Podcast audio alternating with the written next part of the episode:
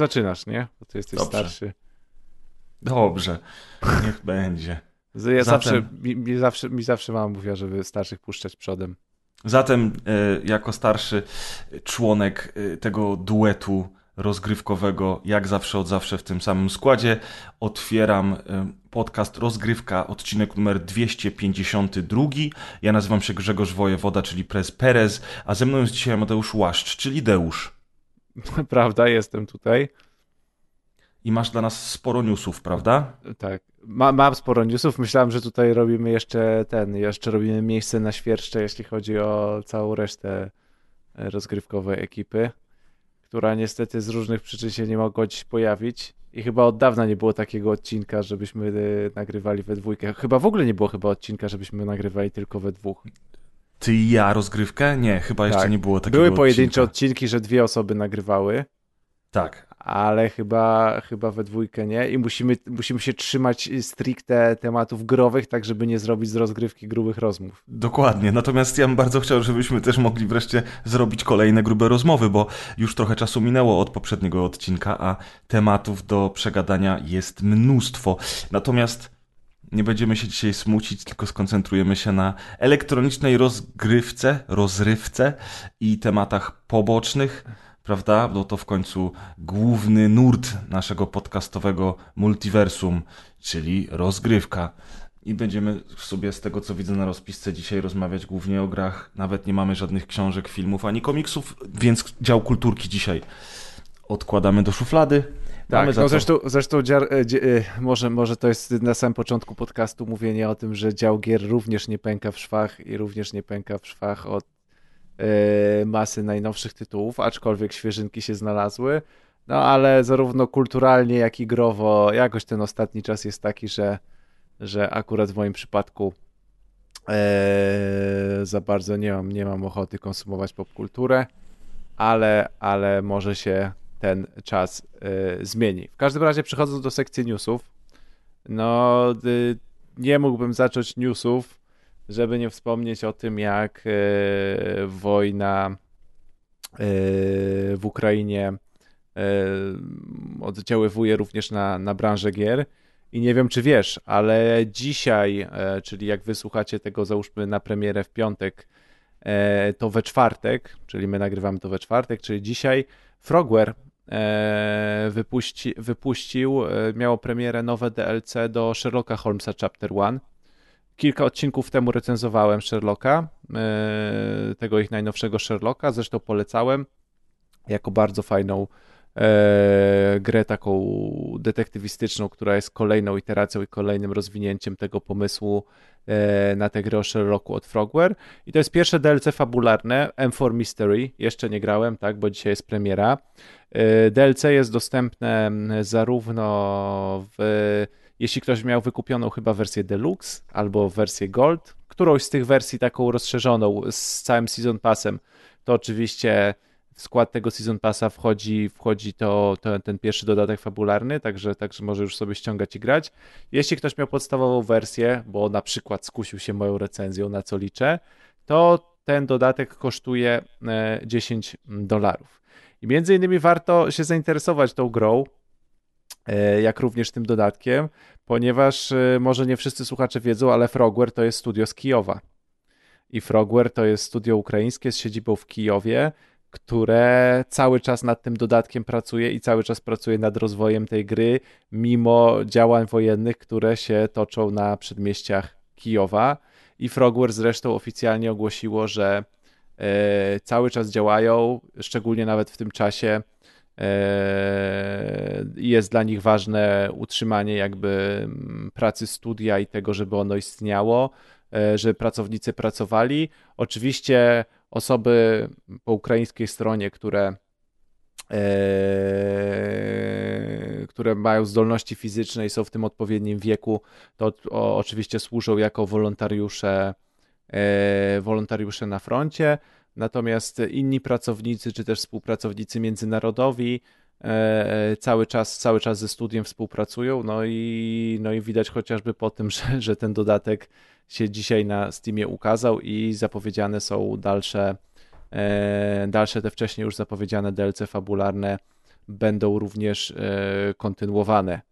Więc w sumie trudno mi określić, mam ambiwalentny stosunek do tego newsa, bo trochę trudno określić jest, czy ten news jest pozytywny, czy negatywny.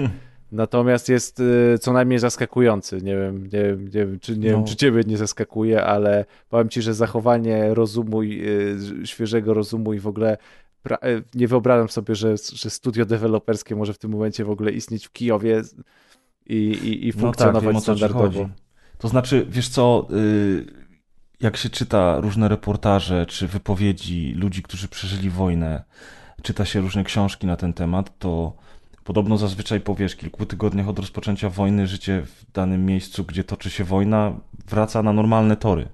No tak, no zresztą ter nawet teraz mamy relacje z Kijowa, czy nawet y, jeszcze w Kijowie tych działań tak, takich wojennych aż na taką skalę nie ma, ale nawet z miast na większą skalę, gdzie czynne są stacje benzynowe, tak, część sklepów i życie się toczy normalnie. Załóżmy tam dużej części mieszkańców nie ma, ale tak, ale życie tak. się gdzieś tam toczy normalnie. No ale wiesz, no słyszy się o tych atakach tam na jakieś centrum handlowe czy inne miejsca, gdzie są ludzie i gdzie przypadkiem dolatują rosyjskie rakiety, więc wiesz, Podejrzewam, że praca w tym studio e, w Kijowie, mówisz, że walki toczą się na obrzeżach miasta. Zakładam, że to studio jest gdzieś w jakiejś takiej dzielnicy e, bardziej downtown, prawda? Jakiejś takiej biznesowej no, to też, dzielnicy. też na pewno ten dodatek też, mm, zresztą w tych komunikatach było, że też e, osoby współpracują jakby z całego świata, bo to wiadomo, że się pewne no tak. rzeczy outsourcuje. Nie wiem, czy jest polski odpowiednik słowa outsourcing Zlecam no, na zewnątrz, tak? Pewne na zewnątrz. rzeczy, więc, więc niektóre rzeczy mogą się toczyć mimo, mimo,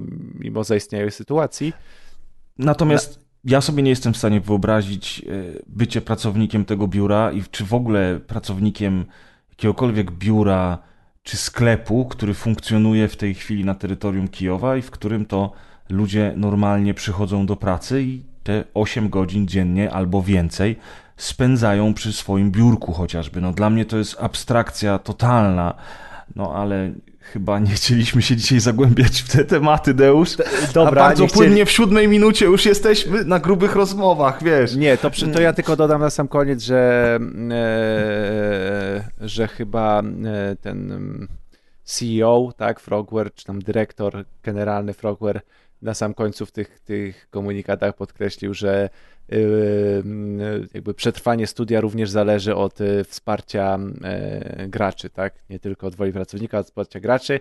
Więc przypominam Wam, że Studio Frogware, bardzo fajne gra Sherlock Holmes Chapter 1. E, naprawdę, jeśli macie ochotę na taką przygodówkę detek y, detektywistyczną, to bardzo, bardzo solidny tytuł.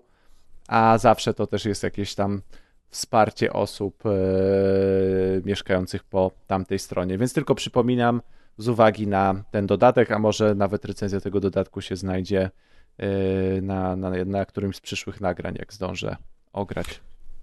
No to czekamy zatem, żebyś ograł i żebyś nam trochę o tym dodatku opowiedział. Ja to natomiast chciałem Wam powiedzieć, że a przy okazji taki, tego tematu, mm, tematu numer jeden w tej chwili, nie tylko w Europie, ale i w większości świata, to mm, możecie wesprzeć, czy też wspomóc Ukrainę i mm, akcje charytatywne, które mają na celu wesprzeć y, obywateli Ukrainy, kupując chociażby nowy zestaw Humble Bundle, który jest po prostu mhm. ogromny ogromny i tam jest cała masa e, gier w tej paczce. Nie kosztuje to jakoś super tanio, bo, bo około 40 euro, ale, ale można sobie też wybrać mniejsze pakiety, w których nie dostaniemy wszystkich gier, ale też oczywiście odpowiednio mniej pieniędzy zapłacimy. Tam jest ogrom zatrzęsienia gier. Był też inny taki bundle, który latał e, jeszcze przed Humble Bundle. On co prawda nie, nie ma DRM-u i to, to są gry, które bezpośrednio ściąga się tam ze strony mm, tej organizacji, ale, ale również można było całkiem grubą paczkę gier przytulić więc zainteresujcie się tym. Natomiast y, w ogóle niesamowitą historią, bo na poprzednim odcinku opowiadaliśmy z chłopakami tak, w i tylko, tylko chciałem dodać, mhm. tylko chciałem dodać, jakby kto, kto, ktoś ze słuchaczy, żeby dodać skalę, bo powiedzmy osoba, która nie zna nawet skali tych handli, mogłaby sobie pomyśleć, no dobra, powiedzmy sprzedają giereczki tak dla wsparcia e, frontu czy osób e, uciekających z Ukrainy natomiast jeśli chodzi o skalę, no to już w tym momencie e, na tym koncie Humble Bundle się zebrało prawie 16 milionów euro Także, także to jest skala no, naprawdę ogromna, więc to nie są tylko giereczki, jakieś Ta. drobne, drobne kwoty, tak? Tylko to są naprawdę, e, naprawdę grube miliony euro, które już są realnym wsparciem. Tak, i w ogóle niesamowite jest to, że tutaj przy tych wszystkich akcjach, które się odbywają i e, te, te, o tych akcjach już żeśmy wspominali przy okazji poprzedniego odcinka, e, to w jeden, to Fortnite też zaczął um, zbiórkę, czyli tak naprawdę Epic, no ale pod egidą Fortnite rozpoczęto zbiórkę, która z tego co się orientuję jeszcze trwa. Do 4 kwietnia tak, będzie. Trzeci, tak, 3-4 kwietnia i słuchajcie, w ciągu jednej doby sam Fortnite zebrał 36 milionów dolarów tak, na pomoc ponieważ Ukrainie. Microsoft też się zrzekł swojego udziału jakby w tych zyskach od sprzedaży tam tych rzeczy w Fortnite, bo no. Fortnite chyba w całości tam przekazuje te, te swoje zyski w tym okresie. Ładnie, ładnie, czyli, czyli Microsoft na propsie. Jestem ciekaw, czy PlayStation się zrzekło. Ale dobra. E, czyli 36 milionów dolarów w jeden dzień. Fortnite to w ogóle jest e, fenomen pod każdym względem. Cokolwiek nie dotyczy tej gry, czy to będzie coś, co oni robią, czy ich społeczność, czy teraz ta zbiórka, to po prostu za każdym razem ten tytuł nieustannie zaskakuje. Bardzo fajna społeczność, bardzo dobra inicjatywa i ogromne pieniądze. No i widzisz, inne firmy zrzekają się też swoich, e, swoich pieniążków e, w ramach tej akcji i to jest ta taka dobra strona tego wszystkiego, co teraz się u nas dzieje dookoła, więc, więc no... Cieszy warto, to. ale naprawdę ta paczka warto, bo są tam i naprawdę solidne takie z ostatnich paru lat i solidne indyki, ale i też duże tytuły. Tam jest po prostu grania. Do końca życia można grać tak naprawdę, jakby się chciał każdy tytuł ograć z tej paczki. Tak, bez kitu. A powiedz mi, um, co to jest y, Game Developers Conference? No Game Developers Conference w ogóle trwa teraz. Nie wiem, pewnie cię, pewnie cię ominęło. Wydaje mi się, że newsy growe też jakoś dość mocno ominęło. No czyli jedna chyba, chyba największa konferencja taka poświęcona branży, ale e, deweloperskiej, czyli skupiona bardziej na developmencie gier, czyli, e, czyli targi, które się odbywają w San Francisco. Mm -hmm. No i w tym momencie one się chyba już, już się w piątek, 25 marca kończą. E, no i oprócz, oprócz tego, że mm, jest taka moc, jest to konferencja mocno branżowa i e, wyciekają i pojawiają się newsy dotyczące tam silników gier, ofert pracy, jaki deweloper szuka jakich pracowników, przez to pojawiają się różne plotki o tym, że skoro dany deweloper poszukuje tylu i tylu pracowników, to prawdopodobnie pracuje nad takim tytułem i tak dalej, i tak dalej, więc te targi e, deweloperów są zawsze takie e, bardzo mocno wewnętrzne, bardzo mocno dotyczące sprzętu, rozwiązań silnikowych, mechanicznych i tak dalej, i tak. No to oprócz tego rozdawane są na, rozdawane są też nagrody i w ogóle rozdawane są nagrody zarówno jakby Game Developers e, Choice Awards, czyli jakby deweloperzy wśród e, w swoim, e, w swoim kręgu, w swoim piekiełku wybierają najlepsze gry w różnych kategoriach. No to dodatkowo jeszcze jest taki Independent Game Festival, czyli festiwal gier niezależnych i tam również przyznawane są przyznawane są nagrody, ale już dla gier niezależnych. I jeśli chodzi o to, jak deweloperzy sami siebie postrzegają e, i jak, jak doceniają własne gry, no to mm, najlepszą grą e, e, najlepszą grą e, wybraną przez deweloperów e, jest Inscription, które recenzował Maciek. Tak. Kilka odcinków temu. Tak, chyba w ogóle jeszcze w zeszłym roku, wydaje mi się. Chyba jeszcze Możliwe. w grudniu. Musicie się cofnąć Pamiętajcie, że zawsze u nas na stronie www macie w prawym górnym rogu wyszukiwarkę i wystarczy, że wpiszecie tytuł jakiejkolwiek gry, która się tak, i wyskoczy wam ukazała. odcinka. Mhm. Tak, i wtedy ten odcinek znajdziecie bez problemu. Dokładnie. Wydaje Devolver to była ta taka bardzo creepy, lekko pikselowa karcianka z twistem fabularnym jeśli można by było to tak opisać w dwóch zdaniach. Maciek był chyba zachwycony z tego, co pamiętam. Tak, i w ogóle ta gra zbiera bardzo pochlebne po tak. recenzje od tak. samego początku. W ogóle pierwszy raz w historii zarówno ta gra została grą roku, zarówno w, w, w, w tych nagrodach Game Developers, jak i jako gra niezależna. Tak. Czyli, czyli jednocześnie została najlepszą grą niezależną i najlepszą grą przez deweloperów. E, oczywiście nie będę czytał e, wszystkich kategorii, ale... ale myślę, że warto kilka takich najciekawszych wymienić. Chociażby tak, no, najlepszy do, debiut, nie? Tak, najlepszy debiut Valheim. Zresztą Valheim zdobył e, też kategorię mm, publiczności. E, I chyba jeszcze w jakiejś kategorii również zdobył nagrody. To jest, to jest gra, która w ogóle mnie ominęła. No bo to jest survival z craftingiem, no. Do tego trzeba mieć przede wszystkim kolegów, których ty nie masz, to jest tak. raz. Y, Poza Kategorie... trzeba mieć czas, którego też nie masz. Tak, kategorie technologiczne i wizualne zostały docenione tutaj w kilku aspektach y, w przypadku Ratcheta i Clanka. Więc może za tą technologią, którą się chwali Sony i dyskami jednak coś stoi i deweloperzy to doceniają, skoro, skoro to, to nagradzają. Eee... Najlepszy design dla It Takes Two. Tak, najlepszy design It Takes Two. Mm, na, najlepsze e, best narrative, czyli nie wiem, najlepsza narracja. No chyba tak. Pro, prowadzenie fabuły. Prowadzenie tak, fabuły. Psycho, mhm. drudzy Psychonauci od Double Fine. Psychonauts 2. To jest zastanawiające, że, że, że to Psychonauts jest aż tak y, chwalone, ale okej. Okay. Mm, natomiast y, jak patrzę na tę listę i tutaj mamy faktycznie branżę, która branży przyznaje e, nagrody i to są ludzie, którzy się na tym naprawdę znają i którzy w tym mocno siedzą, to ciekawe, że rzeczywiście zeszły rok był takim rokiem raczej mniejszych produkcji, nie? No bo tak, It, tak, tak. It Takes Two, Psychonauts 2, y, Valheim, Unpa nawet... Unpacking dostał kategorię w innowacji roku Właśnie, i w najlepszym audio, roku. gdzie to jest przecież indyk do klikania myszką. Tak, tak, tak, tak, tak. To Więc faktycznie no, musielibyśmy zerknąć, jak to wyglądało w poprzednich latach, jeżeli chodzi o te nagrody, ale, ale rzeczywiście tutaj raczej mniejsze tytuły bardziej niezależne przodują. W w, a w kategorii tych gier niezależnych, na tym festiwalu gier niezależnych, no to Inscription chyba zgarnął 3 czy 4 kategorie, no ale oprócz tego byłem zdziwiony, bo najlepsze, najlepszy, mm, za najlepsze wizualia artystyczne tutaj tytuł zdobyła gra e, e, Papetura, o której w ogóle nie słyszałem, którą musiałem sobie wyszukać w Google. Jest to taka przygodówka, która zresztą aktualnie jest w promocji na Steamie i w ogóle kosztuje 30 zł niecałe i wygląda na screenach fenomenalnie i już się na nią zasadzam, bo i w ruchu na YouTubie i na screenach wygląda fenomenalnie i rzeczywiście nie dziwię się, że mogła dostać e, nie, że mogła dostać tutaj nagrodę za, za najlepsze wizualia, ale to był indyk zeszłego roku, który wydaje mi się, że w ogóle w takich e, można powiedzieć dziennikarskich nagrodach w ogóle został pominięty, bo nigdzie, nigdzie nie widziałem tego tytułu chyba. E, na żadnych listach, e, to jeszcze się cieszę, ponieważ nagrodę publiczności dostało Mini Motorways. To jest taka gra mm, twórców wcześniej Metro.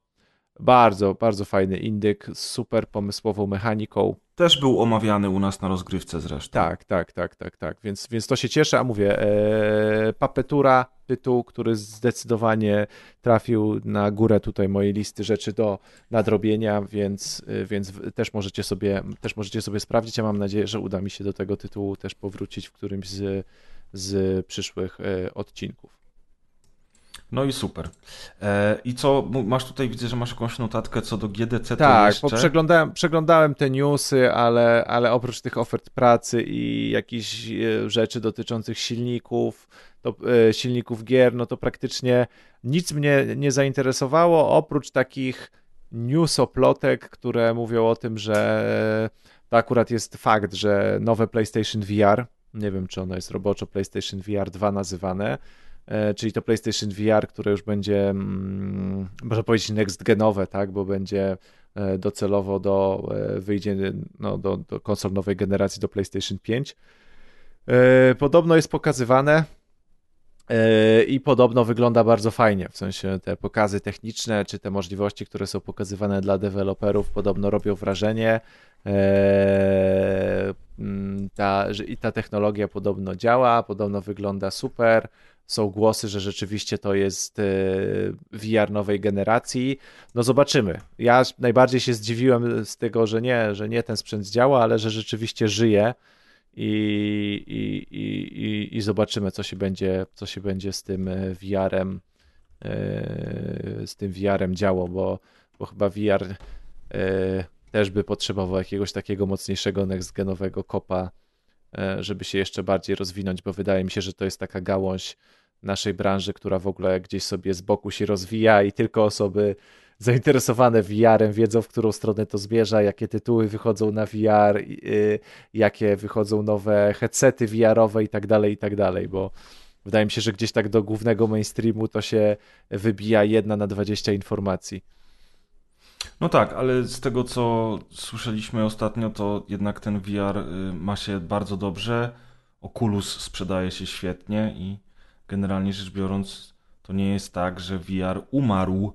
Ostatnio nie, no tak, tak, tak, nawet... dlatego ja mówię, ale tak nie wiem, może to jest perspektywa mojego otoczenia, mojego środowiska, graczy, których ja znam, ale wydaje mi się, że mam tych tam parę osób na palcach jednej ręki, które wiem, że używają VR-u, znają tytuły VR-owe, wiedzą jakie okulary wychodzą, kolejne VR-owe te headsety, znają się na tym sprzęcie, a cała reszta to w ogóle gdzieś ten VR to jest zupełnie zupełnie inna jakby gałąź tej, tej, tej tego przemysłu gier wideo, bo nie wiem, czy nawet jakby się ciebie zapytał, a siedzisz w grach, czy byś potrafił tak na szybko na przykład wymienić pięć tytułów VR-owych, które wyszły w tym roku. Nie, no oczywiście, no że No tak, nie. albo wiesz, albo na przykład jakie są w tym, czy w tym roku oczekujemy jakichś nowych headsetów. No wiadomo, że nie, nie? Jakby to jest, y, to jest gdzieś tak, gdzieś tak z boku dla osób, które są dość mocno tym zainteresowane i ten VR jeszcze nie rozgościł się tak na takich salonach, można powiedzieć, mainstreamowych. W tym głównym nurcie wydaje mi się, że on tak. jeszcze nie płynie. Halo? Jestem, jestem. Przez chwilę myślałem, że nam coś przerwało tutaj. Nie, i to już mówię, to chyba, chyba w sumie był jedyny news z, z, z, z tej z Game Developer Conference. E, przynajmniej po takim moim pobieżnym, pobieżnym przeglądnięciu, a mówię, w sumie to one targi się kończą jutro, więc, więc e, no, można by się było spodziewać, że, że tych newsów pojawi się, pojawi się więcej. Okidoki. E co do rzeczy, które jeszcze nie umarły, to nie umarł też Wiedźmin, czy też e, seria The Witcher nie umarła, dlatego że e, pomimo tego, że jakby Cyberpunk okazał się dosyć problematycznym tytułem i nie udał się tak jak planowano, a jednocześnie sprzedał się bardzo dobrze, e, to CD Projekt Red idzie dalej za ciosem i zapowiedziało właśnie nowego Wiedźmina, o którym nic nie wiemy poza tym, że pojawi się na silniku Unreal Engine 5, prawda Deusz? Tak, no i zapowiedziało to w okolicach, właśnie w sensie w okolicach, no zapowiedziało to w trakcie trwania Game Developer Conference. I największym mm newsem tej zapowiedzi jest to, że że porzucony jest ten Red Engine, a, a, a, a CD Projekt przechodzi na Unreal Engine 5, no co jest po prostu, mm, co jest e, wywieszeniem e, jednej wielkiej oferty pracy dla zdolnych ludzi, którzy by chcieli pracować i przy Wiedźminie i na Unreal Engine 5, e, a i jeszcze cały świat deweloperów tak naprawdę jest w San Francisco zebrany w jednym miejscu, więc no te, te, te trzy newsy się tak naprawdę ze sobą łączą. No bo jednak jak, chyba jak się chce budować dev, team e, deweloperów, a przy Wiedźminie pewnie będą pracowały setki albo i tysiące osób, no to dużo łatwiej będzie to zrobić na ogólnodostępnym silniku z ludźmi, którzy mają doświadczenie w pracy z poprzednimi iteracjami Unreal Engine, niż, e, niż dalej rozwijać ten swój autorski silnik i podejrzewam, że za każdym razem musi przeszko- przeszkalać, tak? E, mhm. Ten cały, cały, cały, cały team programistów, e, żeby, żeby się do tego nowego silnika przy, przyzwyczaiły. Jednak taka bardziej większa uniwersalność e, tego silnika wydaje mi się, że chyba tylko i wyłącznie może tak dużej grze jak Wiedźmin wyjść na dobre. No oby, oby. Ja tam trzymam kciuki. A w ogóle powiedz mi, bo oczywiście rozpoczęła się dyskusja w internecie, jak to, e, e, jak to zazwyczaj bywa, chociaż nie mamy jeszcze żadnych informacji na temat tego, czym ta gra w ogóle będzie, e, to zaczęto dyskutować na temat tego, kto powinien być bohaterem, czy też bohaterką nowej odsłony. Część ludzi sugeruje oczywiście Siri, dlatego że mówi się o tym, że trylogia Geralta w sumie dobiegła końca i jakby nie chcieliby żeby kolejna część również była o nim. Natomiast no tak. Zresztą z całkiem sporym oglądalnościowym sukcesem jest też serial na Netflixie przecież i gdzie mm -hmm. tak naprawdę no główną postacią też jest Siri, więc tak, tylko właśnie taki pytanie... popkulturowy świat skupiony na Wiedźminie, no już ma dość mocno wryte to, jak ważną postacią w tym uniwersum jest, jest Siri. Jest Siri. Tylko właśnie pytanie brzmi, czy oni pójdą do, w przyszłość i będą rzeczywiście pokazywali dorosłą Siri i jej przygody, czy może, czy może pójdą w przeszłość i na przykład skupią się na czasach, kiedy Wesemir był młody, wiesz. E, I przede wszystkim, gdzie oni pójdą e, z tym światem dalej, dlatego że mm, ten teaser taki obrazkowy, który pokazuje medalion szkoły kota chyba, o ile dobrze e, pamiętam. Chyba tak, tak. Stąd też te sugestie, że to będzie Siri. Mm, ten, ten, ten, ten plakat teaserowy jest, że tak powiem, w śniegu. No to nic nie znaczy, bo ten śnieg to mógł spaść wszędzie, ale, ale pytanie brzmi, gdzie twórcy zabiorą nas z tą swoją nową grą? Część ludzi mówi wręcz o tym, że super byłoby, gdybyśmy mogli stworzyć własną postać, wybrać jej płeć, wygląd i tak dalej. No oczywiście to by było też spoko. E, e, no. Czyli chodzi o to, żeby się po prostu bardzo mocno odłączyć od e, sagi, tak? E, czasowo. Znaczy, ja nie wiem, czy oni się będą chcieli bardzo mocno odłączyć od sagi. Ja myślę, że odłączenie się od sagi byłoby dobrym no, pomysłem. No bo, no, bo, no bo jakby, żeby stworzyć, żeby móc stworzyć swoją postać, to wydaje mi się, że jednak trzeba by było mocno odejść e, od sagi, bo, bo nie wiem, nie wyobrażam sobie, jak, jak, jak własna postać, ja podejrzewam, że jeśli własna postać, to już na pewno e, tropem e, no, innych gier już na pewno albo mm, no, o dowolnej płci, tak, no, mhm, żeby wybór mm -hmm. płci by był dowolny, no to już wtedy no, uwarunkowania sagi są dość mocne, więc albo to by się musiało toczyć bardzo na uboczu, ale nie wiem jak w sadze może się, mogą się te rzeczy toczyć na uboczu, albo właśnie w ogóle w, w zupełnie innych czasach, więc... No tak, no, to jest dlatego bardzo ciekawe. E, w, w co oni pójdą z tym, z tym motywem? No, naprawdę e, mnie to ciekawi, chociaż jeżeli mam być szczery, to trochę się zawiodłem, że kolejną grą będzie jednak Wiedźmin.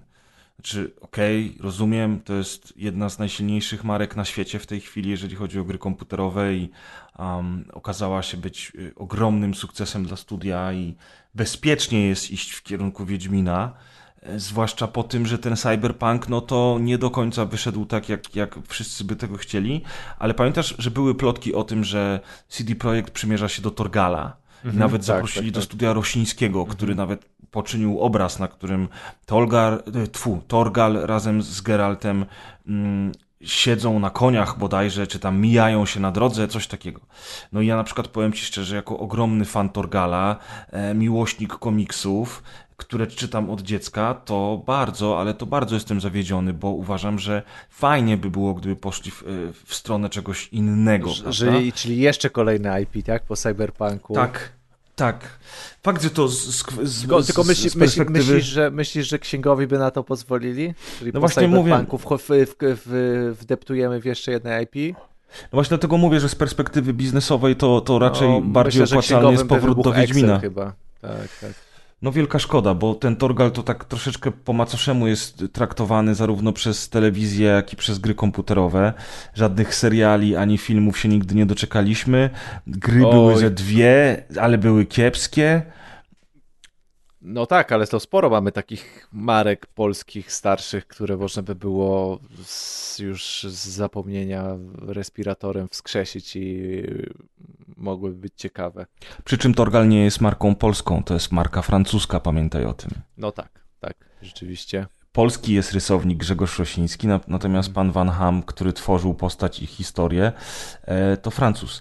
No i w każdym razie mm, tak to wygląda, moi drodzy, z tym Wiedźminem. Wiem, że się wszyscy strasznie cieszycie i w ogóle, ale na razie to jeszcze za bardzo nie ma o czym rozmawiać, bo nic na temat tej gry nie wiemy, a zanim ona powstanie, to miną jeszcze lata. nie będziemy wiedzieli. Tak, tak, to jeszcze lata. No to jak mówię, to jest wywieszenie CV, będziemy rekrutować zdolne osoby, chcesz pracować przy Wiedźminie na najnowszym Unrealu, to dawaj, to pisz. Mhm. A powiedz mi, czy ty oglądałeś gameplay z Hogwarts Legacy? Tak, tak, ja oglądałem, bo nie wiem, czy wiesz, nie wiem, czy o tym rozmawialiśmy, ale ja jakby jestem z tego pokolenia powiedzmy załapałem się, jako wczesne lata 90., no to załapałem się na totalnie poteromanię, czyli ja byłem tą osobą, która stała po większość książek o 12 w nocy w kolejkach do księgarni, a mm. później czytała to pierwszego dnia z przerwą na jedzenie i, i, i czytała wszystkie książki na raz praktycznie za pierwszym podejściem, więc ja byłem totalnym e, totalnym e, fanem Harry'ego Pottera. Zresztą teraz jak e, na święta tego roku wyszedł ten quiz prowadzony przez Helen Mirren, mhm. produkowany dla HBO, to również go nawet oglądałem, nawet go oglądaliśmy z Gabą i doszliśmy do wniosku, że nawet nie jest takie trudne, bo na sporą część pytań po latach nawet potrafiliśmy, potrafiliśmy powiedzieć i powiem szczerze, jak oglądałem to w święta, to też gdzieś ta gdzieś ta miłość do tego Harry'ego Pottera nie zgasła. No i powiem Ci, że obejrzałem ten 20 chyba 5-minutowy w ogóle taki gameplay tłumaczący różne mechaniki i powiem Ci, że kurczę, strasznie mi się spodobał.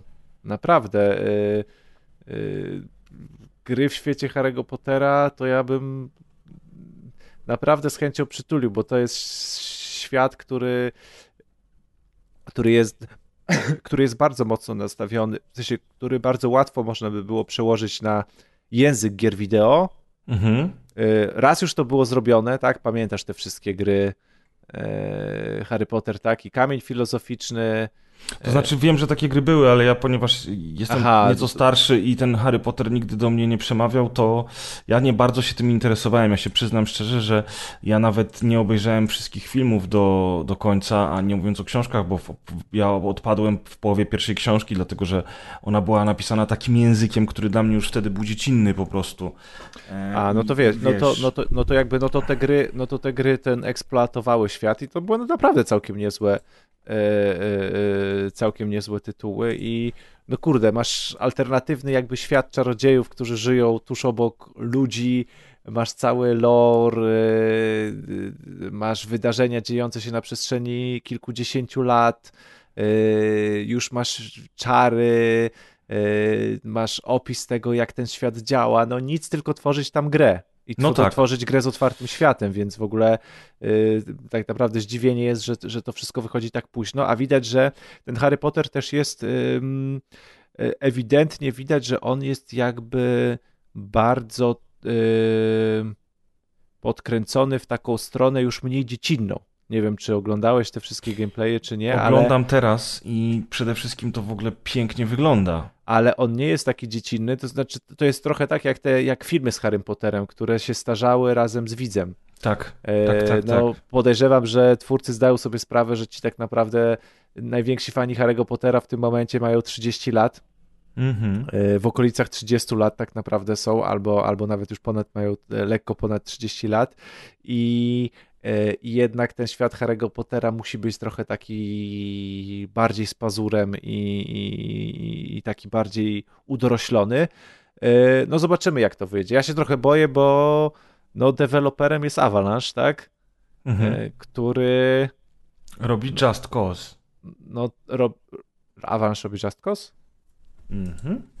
Tak? Aż się upewnię, ale no, Avalanche Studios, jak pierwsze co słyszę, to, to oczywiście, to oni zrobili, A, okay. oni zrobili Mad Maxa, oni zrobili Just Cause, okay. Generation Zero i zrobili jeszcze chyba razem z id Software zrobili Rage 2. Nie wiem, czy pamiętasz.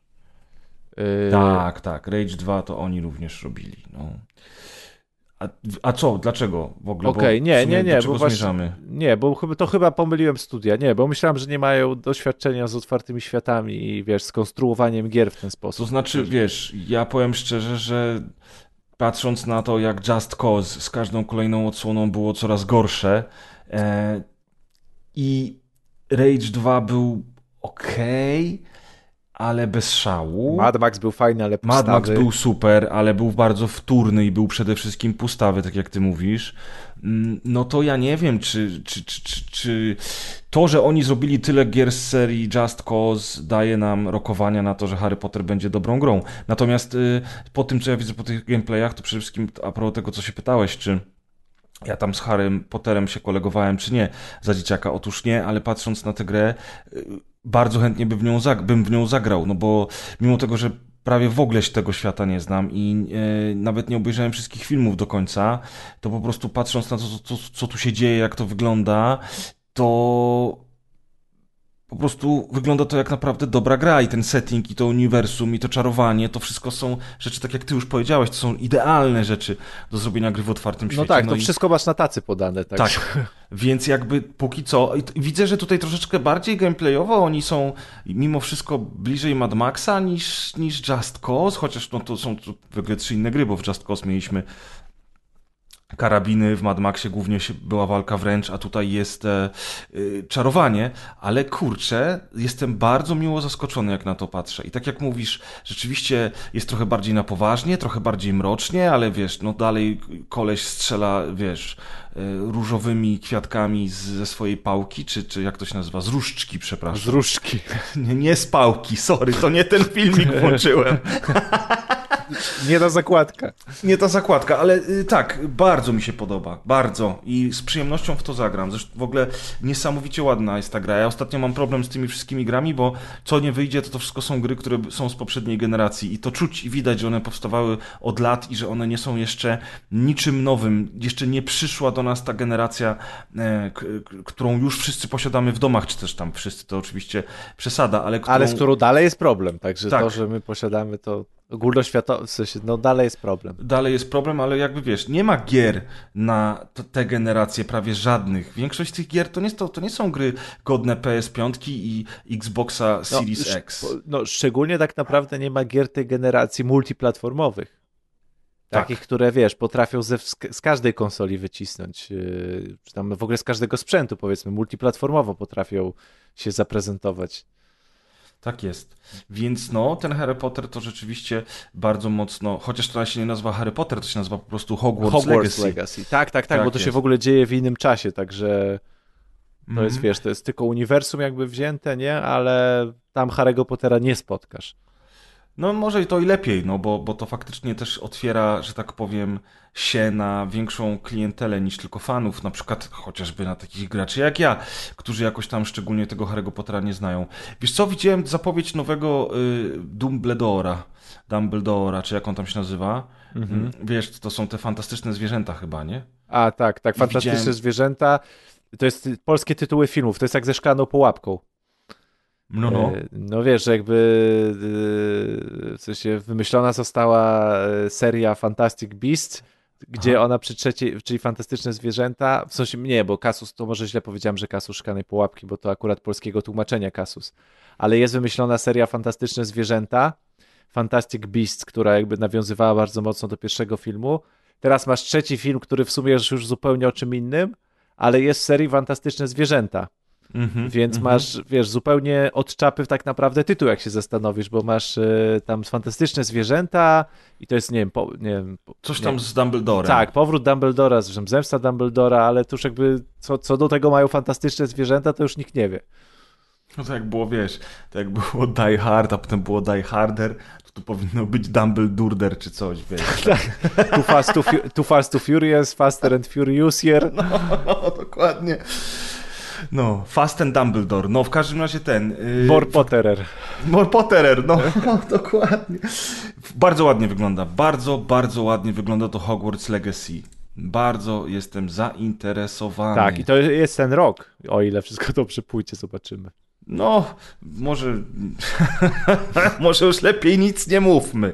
Tak, może nic nie mówmy, że coś się wydarzy albo coś się nie wydarzy. Tak, tak, tak, tak, tak, naprawdę.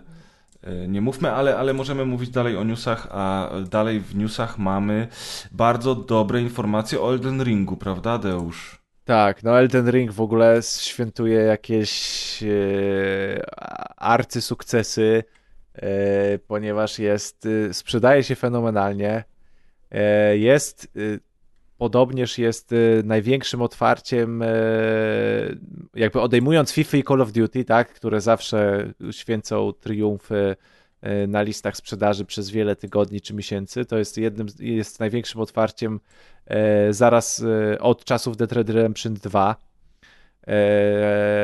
tylko, że Dead Red Redemption 2 było sequelem, a jeśli chodzi o nowe IP, to jest największym IP obok od czasów pierwszego Division, czyli to już parę mhm. lat parę lat, parę lat minęło. Jeśli chodzi o to, jacy gracze w ogóle grają w, Elden Ringa, to też jest ciekawe, bo wśród, wśród całkowitej sprzedaży aż 44% to jest, są wersje PC. Tak. Elden Ringa. 27% to jest wersja PS5, 16% Xbox, e, czyli w sumie niewiele, tak? I w ogóle na czwartym miejscu jest PS4 z 13%.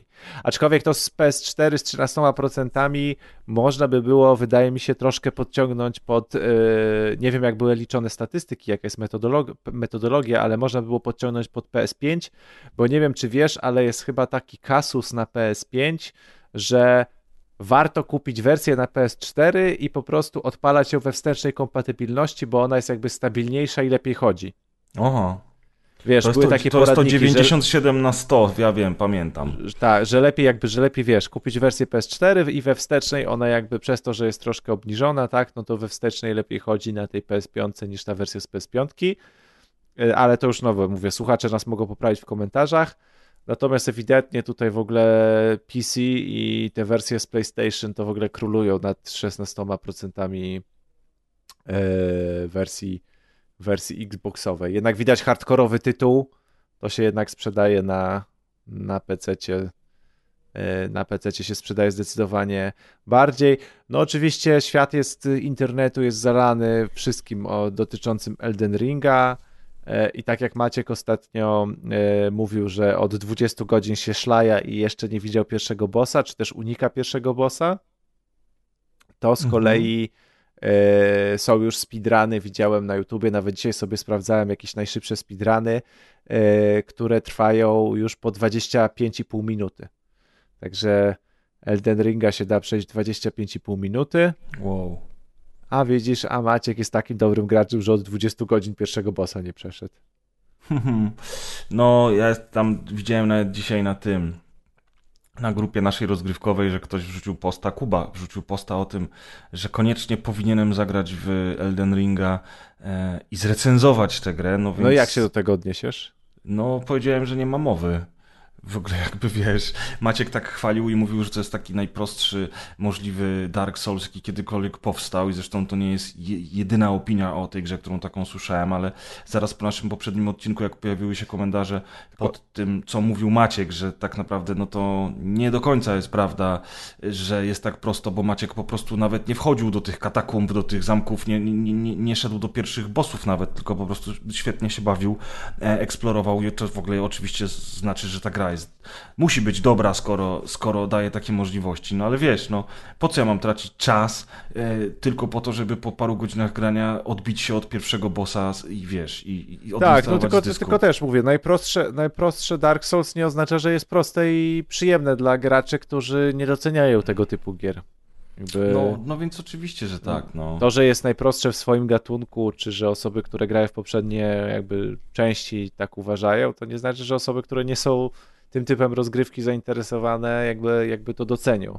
Bo jako tytuł to ja w ogóle i to, co się dzieje z Elden Ringiem, to jak najbardziej w ogóle doceniam i bardzo fajnie, że gracze, którzy mm, którzy bardzo mocno stawiają na poziom trudności, tak, i zawsze narzekali na te upraszczania w grach yy, i, chociażby Wide tutaj yy, Kas, który też zawsze narzeka od 10 lat, że branża gier wideo zmierza w stronę upraszczania gier i tak dalej, i tak dalej, że mają gdzieś tam na przykład taki swój tytuł, który jest bardzo hardkorowy, bardzo osadzony w tym e, w, w, w takich grach, które znamy od 20 powiedzmy, czy tam od 30 lat, że gry są dla zamkniętego świadka ludzi, którzy tylko potrafią ruszać tymi analogami i klikać przyciski w odpowiednim tempie i dopiero wtedy się dzieją różne rzeczy na ekranie, że, no tak. że, to, że to jest taka bardzo y, inkluzywne hobby, że, że te osoby dostały swój tytuł i się okazuje, że osób, które chcą w to grać jest w ogóle masa na świecie dalej takich graczy i jeśli te osoby się super bawią z Elden Ringiem, to ja w ogóle ja w ogóle nie mam, nie mam najmniejszego z tym problemu. I, nie, no oczywiście, nie? Tylko to mówię, jest. czym powiedzenia. To jest tak, że pamiętaj tą historię. Tylko żeby te osoby się do mnie nie przypieprzały, wiesz, że gram na easy albo z kodami, nie? Tak, tak, albo jeszcze będą kazali ci, że Deusz i Press grają w Elden Ringa, nie? Wiesz, dwa, dwie osoby, które najmniej sobie z tego typu grami radzą. W każdym razie chciałem powiedzieć, że yy, wiesz, ta, te, te dyskusje już wielokrotnie mieliśmy na rozgrywce, że gry wraz z rozwojem yy, uderzyły do mainstreamu i wszyscy chcieli, żeby one uderzyły do mainstreamu. Wszyscy chcieli przestać być uważani za tych dziwaków, którzy siedzą w piwnicy u mamy i grają w Duma. E, jak one już rzeczywiście wypłynęły na szerokie wody i, i stały się maszynką do zarabiania pieniędzy większą niż do tej pory były filmy produkowane w Hollywood, to się okazało nagle, że hmm, nie jesteśmy już tacy wyjątkowi i hmm, rzeczywiście te gry muszą być tak konstruowane, żeby dotarły do jak najszerszego grona odbiorców, no bo kosztują coraz więcej, więc coraz więcej też musi się ich sprzedawać. No i teraz właśnie, e, wiesz, e, jest bardzo dużo trudnych i wymagających gier, tylko że to nie są gry mainstreamowe AAA, bo one tak, zbyt dużo kosztują. Żeby się zwróciły. Tak, mhm. oczywiście, że tak. I to jest to, co już wielokrotnie mówiliśmy Kazowi, no ale jeżeli Kaz nie chce zaglądać w indyki, no to trudno, przykro mi bardzo, to raz na kilka lat będzie tylko kolejny Elden Ring i to jest wszystko czego można się spodziewać. Natomiast a propos tej takiej, e, tego gitgutowania nieszczęsnego, które to środowisko fanów Dark Souls bardzo mocno propsuje, co jest no, toksyczne, ale nieistotne, to właśnie widziałem dyskusję na temat tego, mm, jak minimapa chociażby wygląda, czy jak wygląda brak loga z questami e, i, i, i awanturę dziką w internecie właśnie apologetów Elden Ringa i, i ludzi, którzy jakby nie są zadowoleni z tego, że praktycznie nie mają żadnych znaczników na mapie, że nie ma quest loga i że żeby mhm.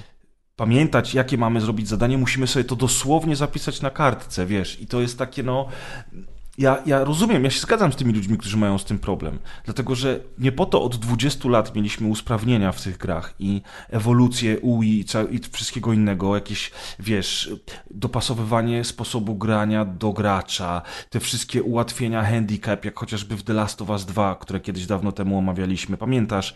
E, to są rzeczy, które mają tak, pomagać w graniu, ja nie? Się, tak, bo ja się zgadzam, bo na przykład taka rzecz... Yy powiedzmy taka rzecz jak minimapa, to już jest konkretny powiedzmy case study. Y, w starych grach jej nie było, nie dlatego, że deweloperzy jej nie mogli zrobić, tylko były ograniczenia powiedzmy obliczeniowe, tak, wyświetlania. Po prostu tego się nie dało zrobić. To nie tak, że ci twórcy nie chcieli mieć na przykład minimapy, czy, czy, czy nie chcieli mieć pewnych rzeczy w interfejsie, tylko po prostu były ograniczenia sprzętowe. W tym momencie tych ograniczeń sprzętowych nie ma, więc te rzeczy mogły by być, bo to nie są rzeczy, które ci, mm, nie wiem, mm, wpływają na gameplay i rozszerzają, bo możesz wziąć tą kartkę i to zapisać, tak? Więc jakby więc jakby to jest zupełnie inny, inny przykład y, ulepszenia, bo to nie jest, to nie jest God mode, y, to nie jest rozszerzone życie, to nie jest to, że z inną prędkością chodzą ci analogi, to nie ma bezpośredniego przełożenia na gameplay jako taki, tak? Więc to mhm. są, mówię, takie usprawnienia, które już mamy, ale mamy je między innymi ze względu na to, że, yy, że po prostu są takie możliwości techniczne. Jak były pierwsze minimapy w jakichś tam grach czy mapy, no to one miały, były małe, i nic na nich nie można było robić, ale nagle y, y, możliwości techniczne się zwiększyły i teraz, nie wiem, w każdym open, open worldzie masz mapę, którą w mig możesz przybliżać i oddalać, tak? Przybliżając jeszcze ci się skalują ikony, możesz mieć, filtrować sobie ikony na jeszcze na przykład opcjami różnych filtrowania na mapie, ale możesz to robić tylko i wyłącznie dlatego, że nie, że ktoś chciał ci uprościć, tylko że to się po prostu da zrobić fizycznie, zaprogramować się to da, to się wyświetli, jest na to pamięć na dysku, Yy, da się to zrobić, więc, więc tak jak mówię, no niektóre rzeczy wynikają z tego, że po prostu niektóre rzeczy da się zrobić yy, software'owo, hardware'owo, tak, a nie z tego, że to ma jakieś odzwierciedlenie na poziom trudności. Otóż to, moi drodzy, otóż to. To co?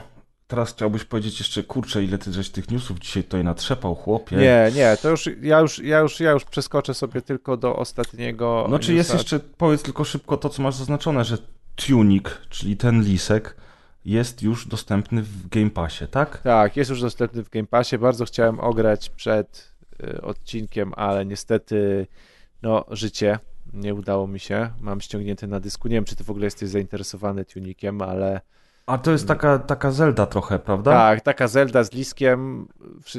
Y, są opinie, że jest Dark Souls, są opinie, że wcale nie jest Dark Souls. Nie wiem, muszę się przekonać na własnej skórze.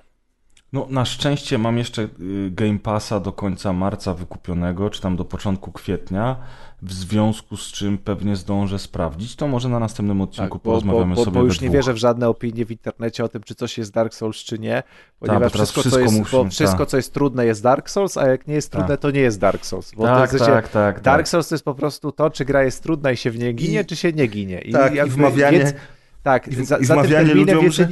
Tak, no. nic nie stoi za tym terminem. Tak, więcej. jeszcze wmawianie ludziom, że przed Dark Souls nie było rolki, bloku, ani kontry. Tak, tak. Ale, wiesz, w tym, w tym, ale, ale, wiesz, w tym momencie to już nawet się nie odnosi do kontry bloku, do mechanik. To się tylko odnosi do tego, czy często giniesz. Bo jak często tak giniesz, jest. to jest Dark Souls, a jak y, jest nieczęsto giniesz, to nie jest Dark Souls.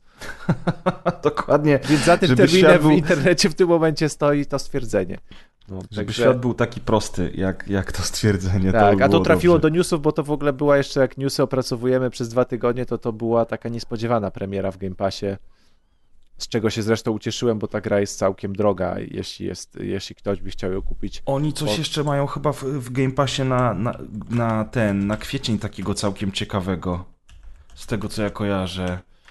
Te, a propos tych zaskoczeń, o których ty mówisz... A, nie wiem. Ja już czekam na maj na y, nową te, grę twórców y, y, Hospital. Ojeju, zapomniałem nazwy.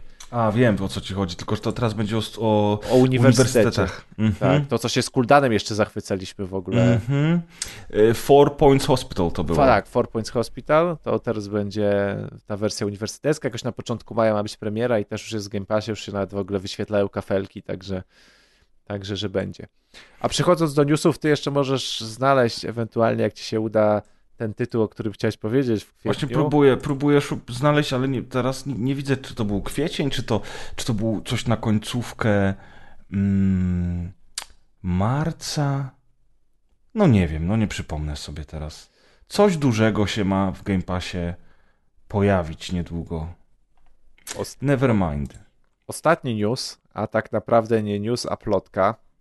E, plotki, które się pojawiają dotyczące GTA 6, no bo teraz będziemy mieli oczywiście masę plotek dotyczących e, GTA 6 e, i Aj, takich... przepraszam, już tylko ci przerwę. Hmm? Powaliłem. To nie, nie na kwiecień. Teraz w marcu Guardians of the Galaxy przecież. Ach, no tak. To już, no, to już jest. Tak, tak. Przepraszam. Tak. Polecasz zresztą, też była recenzja.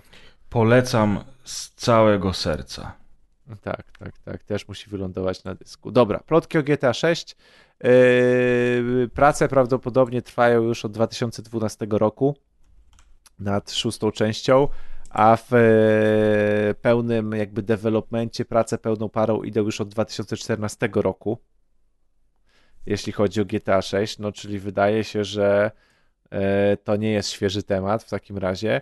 E, znów prawdopodobnie będzie ta idea e, trzech bohaterów, mhm. którą znamy z GTA 5, która zresztą mi się bardzo podobała. To było fajne, świeże, zupełnie inne spojrzenie. Mi się akurat ten, ten pomysł z trzema bohaterami podobał fabuła ma być podzielona na dwa, to co jest największym takim, taką tą plotką, że mają być dwa okresy, yy, dwa okresy czasowe okay. w kampanii. E, pierwsza część gry, czyli jakby pierwsza połowa gry ma się dziać w, 80, w 1985 roku, a druga część gry ma się dziać we współczesności. Hmm. Czyli połączenie lat 80 i w współczesności. Czyli nie co, wiem, połączą Vice City z Liberty City na przykład. Tak, I tak, Vice tak. No, City razu, będzie w tak, latach 80. Czyli, czyli widzę, że też nasuwa ci się od razu to porównanie, że po prostu łączymy wszystkie nasze pomysły, które mieliśmy do tej pory. Tak. No i Czyli... jakby ludzie od dawna prosili o to, żeby Vice City mogło powrócić, a tak naprawdę jest najrzadziej eksplorowanym miastem z tych trzech, bo mamy Liberty City, Vice City i mamy jeszcze Los Santos, tak? Czy też San Andreas. Tak. Zresztą e... fabularnie to się może obronić, jak sobie pomyślisz o tym, że nie wiem, bohater poszedł do więzienia, tak? W pierwszej połowie gry cokolwiek, tak? Fabularnie to Rockstar bez problemu to A obroni. mówisz o tym pomyśle na szóstkę, tak? Tak, tak, tak, tak. A plus, no, według mnie w wydaniu Rockstara to samo miasto, ale mhm. zmiana z lat 80. na współczesność, to, to naprawdę mam nadzieję, że to się okaże, że prawdą, bo, bo jeśli w, w przeciągu jednej gry tak naprawdę dostaniemy dwa miasta, bo, no bo zakątki się zmienią, tak? Bo będziemy mieli praktycznie realnie, możemy dostać dwa takie same miasta, gdzie będziemy mogli śledzić e, to, jak się te miasta zmieniły na przestrzeni 40 lat, powiedzmy, więc. Yy, więc wydaje mi się, że jeśli chodzi o GTA 6, to o ile plotki mogą brzmieć prawdopodobnie, to te brzmią. Yy, o tyle też mam wielką nadzieję, że, że, że się spełnią. A jak powiem Ci szczerze, że jak tylko przeczytałem te plotki, to kurde, mam ochotę, żeby sobie jeszcze raz zagrać w GTA 5. No właśnie, a propos GTA 5, to niedawno premierę miała wersja na konsolę nowej generacji, na Xbox Series X i na PlayStation 5 i teraz mm, Mówiliśmy zresztą o tym, jak to będzie wyglądało cenowo i tak dalej na poprzednim odcinku, więc nie będę teraz od początku wszystkiego opowiadał. Natomiast oglądałem sobie, słuchaj, mm, takie zestawienia porównujące grafikę Mhm. na YouTube. E, na przykład wersja PC ustawienia High 4K, e, wersja Xboxowa Ray Tracing 4K albo wersja Xboxowa czy tam PlayStation, PlayStationowa to Fidelity, czyli, czyli to ta najwyższa jakość obrazu, ale w 30 klatkach. Mhm. E, I jeżeli mam być szczery, to bardzo mocno zacząłem się zastanawiać, czy, czy, nawet za te 40 zł, tak jak jest teraz na, na PlayStation, bo na Xboxie jest za 80, czy, czy, czy warto by było kupować tę grę, jeżeli mam ją na PC? Bo okej, okay, na 100% zainstaluję sobie ją, odpalę na telewizorze 4K, będę miał płynne 60 klatek z minimalnym ray tracingiem e, w tej wersji tam performance i będę się mógł dobrze bawić. Tylko jak oglądam te materiały, to ja tego ray tracingu za dużo tam nie widzę. Trochę jest, owszem, ale nie za dużo. E, a jest, e, a ray tracing i 60 klatek wygląda tak, jakby było to kosztem ustawień e, szczegółowości i gra wygląda wtedy tak jak wersja low na PC.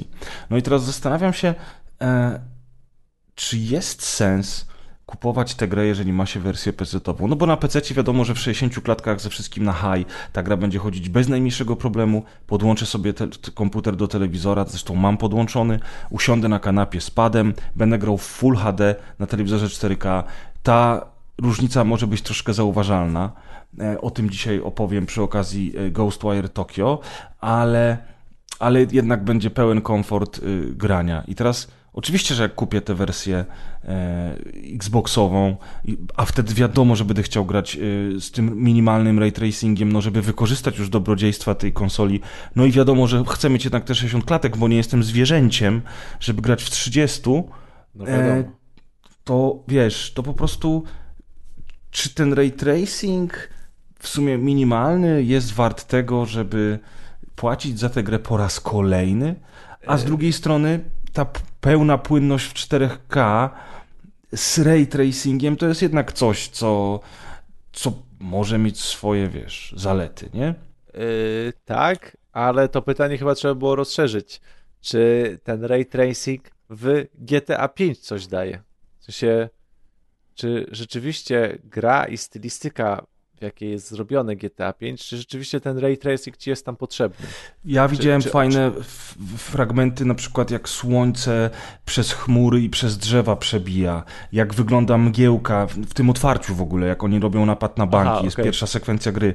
To powiem ci szczerze, że, że te wersje konsolowe z ray tracingiem w performance, one wyglądają przyjemniej. To światło rzeczywiście robi różnicę, tylko że później, jak tam były już otwarte miasto i za, za, dnia w ogóle się ścigają samochodami czy coś, to ja już tak nie widzę tego światła. I, a w ogóle to jak spojrzysz na porównanie, na pełen ekran sobie włączysz porównanie wersji PC, wersji PlayStation i wersji tam Xbox i w tych różnych trybach, to to, to już w ogóle nie widać różnicy, jak masz 4K. Rozumiesz? Bo okej, okay, jak mhm. masz filmiki, przerwniki filmowe, jak siedzi Michael e, na kanapie u swojego psychoterapeuty, to widać, że ta wersja PC na high i konsolowa wersja Fidelity, ta, która chodzi w 300 klatkach, są najostrzejsze, mają najlepsze cienie i tak dalej. Ale już w akcji, jak widzisz, że samochodem się tam ścigają, albo biegniesz, kurczę, robisz napad, to naprawdę nie masz czasu na, zwracać na to wszystko uwagi. Wiesz co chodzi? Te, te trzy, trzy wersje postawione koło siebie wyglądają niemalże identycznie, nie? No i nie wiem, zastanawiam się, pewnie skończy się na tym, że pogadamy sobie dzisiaj na nagraniu, a ja nigdy do, GTA nie wrócę. No, ale w ogóle, ale... A, a, już tak off, off topic, jak sobie teraz no. też odpaliłem, kurde, nieźle się zestarzało to GTA. No jak, jak, sobie pomyślisz, że ono już ma 9 lat, to tak, naprawdę tak, dobrze tak, wygląda. Tak, o to mi chodzi. Jako gra z otwartym światem, wiesz, pełnym 3D, no to się zawsze super szybko starzeje. Mm -hmm. A, a, a no wiesz, pamiętaj, że ona była ona była naprawdę e, szczytem osiągnięć tamtej generacji e, i kiedy wychodziła to jeszcze na, na, na erę PlayStation 3, Xbox 360. No tak, dwie generacje w tył przecież i, i tak. chodziła bez problemu tak naprawdę, nie? I wyglądała jak milion dolarów, a potem na, na generację kolejną, na PS4, na Xboxa One, przecież ta wersja, która wyszła była jeszcze ładniejsza od tej wersji, która była premierowo i i wiesz, i to jest naprawdę małe dzieło sztuki. Zresztą podejrzewam, że tak samo będziemy mówili o Dead Redemption, Red, De Red Dead, jeszcze raz, o Red Dead Dead Redemption. Redemption 2 za kilka lat, bo przecież to też było niesamowite osiągnięcie, co Tak, zresztą nawet wiesz, to teraz sobie odpalasz gameplay, czy to odpalasz w ogóle na PC ta wersja, to wygląda jak milion dolarów. A, no właśnie, ja mam wersję na Xboxa i mam tak. save z Xboxa i jestem daleko w grze, więc na pewno bym nie brał drugi raz na PC-ta. E, A nie, no to ona tak wygląda, że to też byś musiał zobaczyć porównanie. Co, PC-towa wersja jeszcze lepsza? To ojejku, ojeju. To wygląda po prostu jak, jakby, bo wiesz, jakby wychodziła dzisiaj na nową generację wygląda. Hmm. No widzisz, tylko że mój komputer tego nie uciągnie. E, ja w tej chwili to, ja w tej chwili to rozmawiałem z moim stolarzem, który robił mi meble e, do mieszkania i... Żeby ci zrobił komputer nie, z drewna. Nie, żeby mi komputer z drewna w środku, wiesz, na szyszki będzie chodził. Nie, musi mi Ma zrobić... jakąś formatkę ten do PCI, żeby zrobić ci takie z drewna? musi mi zrobić, wiesz, zabudowę po prostu takiej wnęki, którą mam, gdzie jest licznik elektryczny w korytarzu i jakby ta wnęka ma posłużyć za też taką szafkę na buty. Tak, no tam, gdzie prostu... się wpitasz do sąsiadów pod fazę. Tak, także... tak, dokładnie. Żeby tego nie było widać. No jak on mi powiedział dzisiaj, to on mówi do mnie, tylko mówi, słuchaj, e, tylko nastaw się na to, nie, że, że, że, że zapłacisz za to kupę pieniędzy, bo tak bardzo poszły ceny w górę, nie? I wiesz, no i jak sobie o tym myślę, to jakby kupowanie nowego peceta przy tym, jak posiadam Xboxa Series X, to jakby się jak z celem. w korytarzu goły licznik wystający tak ze ściany. albo, albo, wiesz, po prostu mija się trochę z celem, nie? Jeżeli już będę miał wydawać jakiekolwiek pieniądze na sprzęt w tym roku, a nie czuję takiej potrzeby w ogóle, ale gdybym miał, to, to raczej będzie to PlayStation 5. Ze względu chociażby na, na to, że w tym roku ma być nowy God of War, że wyszło nowe Horizon, że nawet trochę bym sobie pojeździł w Gran Turismo 7, chociaż ostatnio ostatnio miałem okazję u kumpla pojeździć i y, jestem daleki od zachwytów, ale, ale może za parę miesięcy to, to już będzie e, lepsze. No i y, myślę, że jak już miałbym na coś bulić kasę, to na playkę. Tylko, że jak te playki chodzą teraz po 3300, 3400, to też jakby jest to trochę za dużo. No, witamy w 2022. Nie? No właśnie, dlatego myślę, że zobaczymy, ile ja zapłacę za tą szafkę, wiesz, za, za budowę na, szafkę, szafki na buty i, i, i, może się okazać, że zapłacę za nią tyle, co on zapłacił za PlayStation, bo ja naprawdę nie wiem, jakie teraz są ceny. Ja naprawdę nie wiem, ile on mi zaśpiewa, ale jeżeli on mi mówi dzisiaj, mówi przygotuj się na to, że to będzie kupa forsy, no to no, ja już jestem przerażony, bo, nie? Bo, bo, bo ta zabudowa, przepraszam, że zrobimy teraz off-top budowlany, bo ta zabudowa ma być drewniana. E, nie, ona, płyta jest akrylowa, bo szafka w sypialni jest cała Aha, ale akrylowa. w tej płycie akrylowej chyba w środku jest jakieś wióry drewniane, są, czy Tak, nie? ale chodzi o to, że akryl jest zajebiście drogi, a już no, jest okay. ale wiesz, innym. Tak, ale no. drewno no. tak samo, no mamy embargo na drewno z Białorusi, więc drewno też super poszło do góry, także... No ogólnie rzecz biorąc, to, to, to, to właśnie. No cóż. Nie zbaczamy, jesteśmy, pamiętaj, nie zbaczamy. Tak jest, nie, Giereczki. ale mam nadzieję, mam nadzieję, że uda nam się teraz niedługo te grube rozmowy na, nagrać, bo to tak. i... Tak, a teraz i, get straight back to giereczki. Tak, get straight back to giereczki, dokładnie. E, e, musimy anulować, bo przegramy, tak? tak. Czy, czy jak to tam było.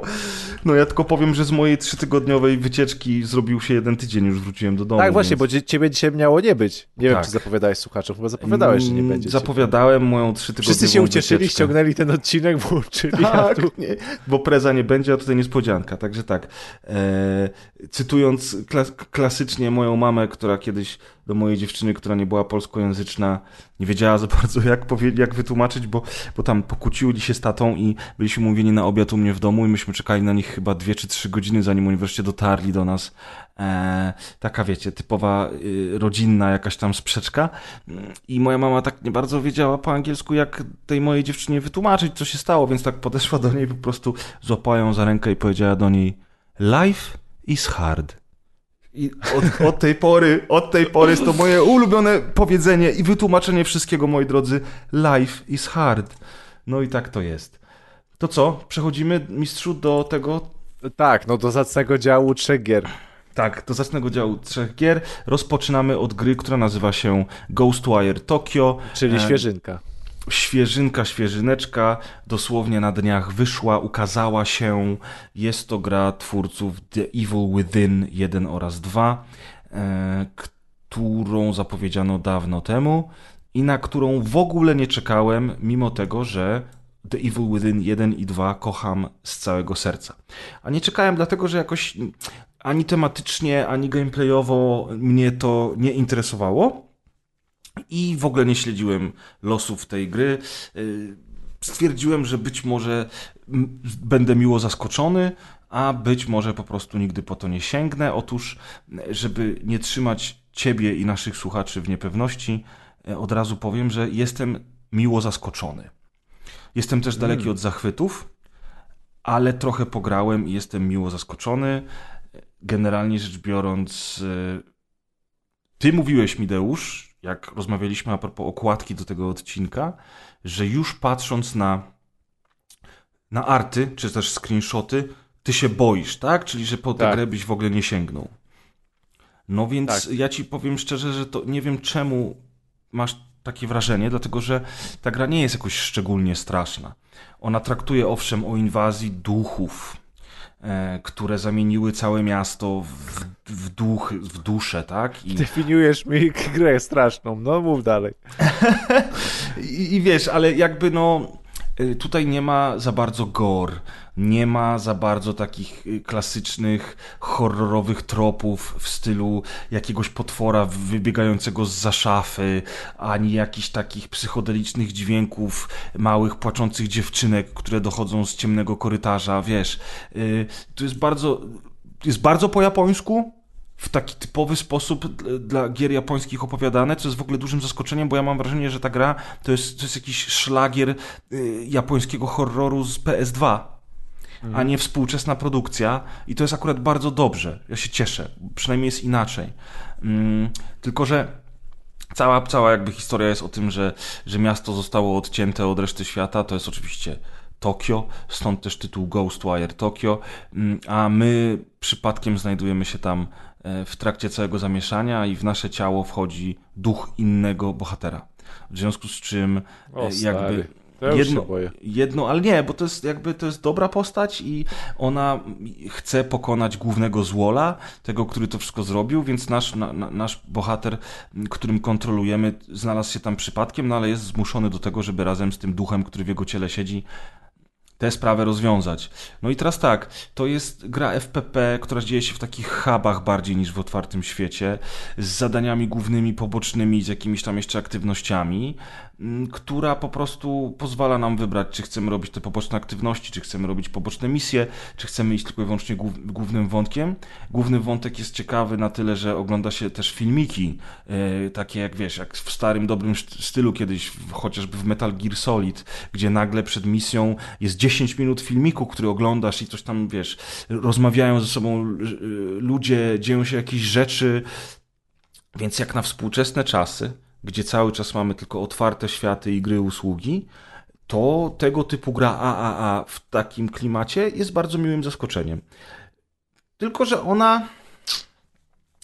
Nie wiem, z jednej strony fajnie, bo masz Tokio, y, masz wszystkie klimatyczne y, sprawy związane z, z jakby z, z klimatem tego miasta. Jakieś automaty, jedzenie, wiesz, neonowe uliczki. I to jest bardzo fajne. Potem są te takie dziwne duchy, które, które są wzięte z różnych nie tylko wierzeń japońskich, ale też z popkultury w ogóle. Chciałeś coś zapytać? Tak, ale to na czym tam gameplay polega, jakbyś tak miał wytłumaczyć, bo...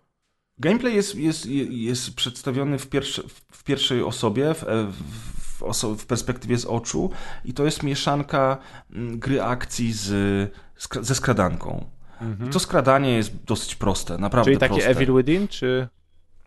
No wiesz, takie no, nie, nie, do końca, bo Evil Within jednak było bardziej survival horrorem, w którym musiałeś zwracać A, okay. uwagę na bardzo wiele elementów i który był dosyć, e, dosyć wymagający, prawda? I zarówno mhm. amunicja, i broń, poziom przeciwników, to wszystko, mała ilość apteczek na mapie, plus do tego taki rzeczywiście horror bardzo mocno straszny. Mm, tutaj nie jest to ani straszne, ani nie jest to jakieś szczególnie wymagające, przynajmniej na początku ja nie jestem, ja nie jestem daleko w grze, więc też na pewno wrócę do tematu, jak, jak, jak całość ukończę i jeszcze raz wtedy podsumuję całość, ale mm, gameplay polega na tym, że albo się skradasz, podchodzisz do przeciwników od tyłu i po prostu prostu załatwiasz ich cichaczem, tak?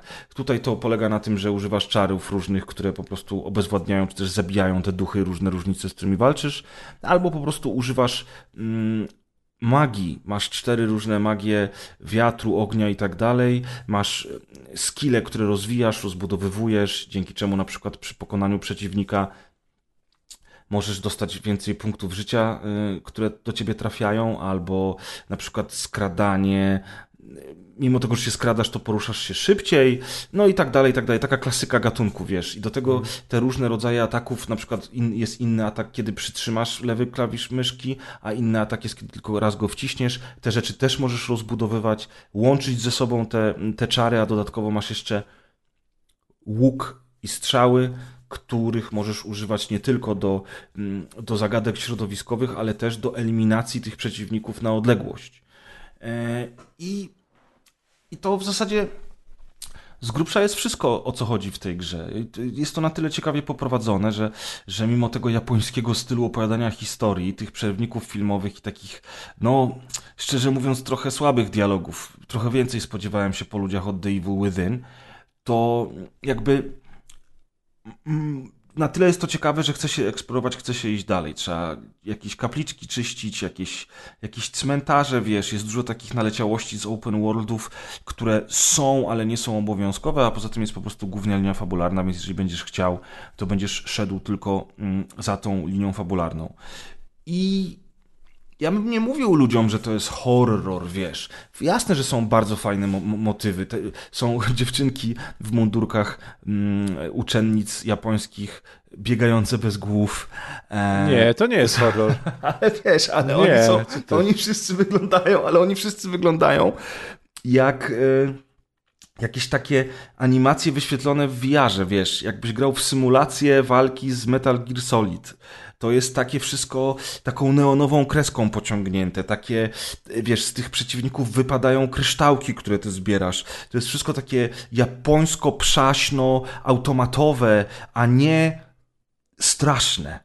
Po prostu. Wiesz, są panowie z, z, z, parasolkami, którzy wyglądają jak Slenderman. Są jakieś panie, które wystrzeliwują w ciebie różne kule, y, które bardzo powolutku do ciebie lecą momentami, wręcz to aż ma się wrażenie, że to się gra teraz w bullet hell, a nie, a nie w grę akcji, bo mm, ty poza tym, że możesz atakować na dystans, to możesz się też, też bić e, z bliska, ale możesz też robić y, blok, i jeżeli na przykład ten blok w odpowiednim momencie zrobisz, to jesteś w stanie przeciwnika wytrącić z równowagi, czy wręcz go nawet przewrócić.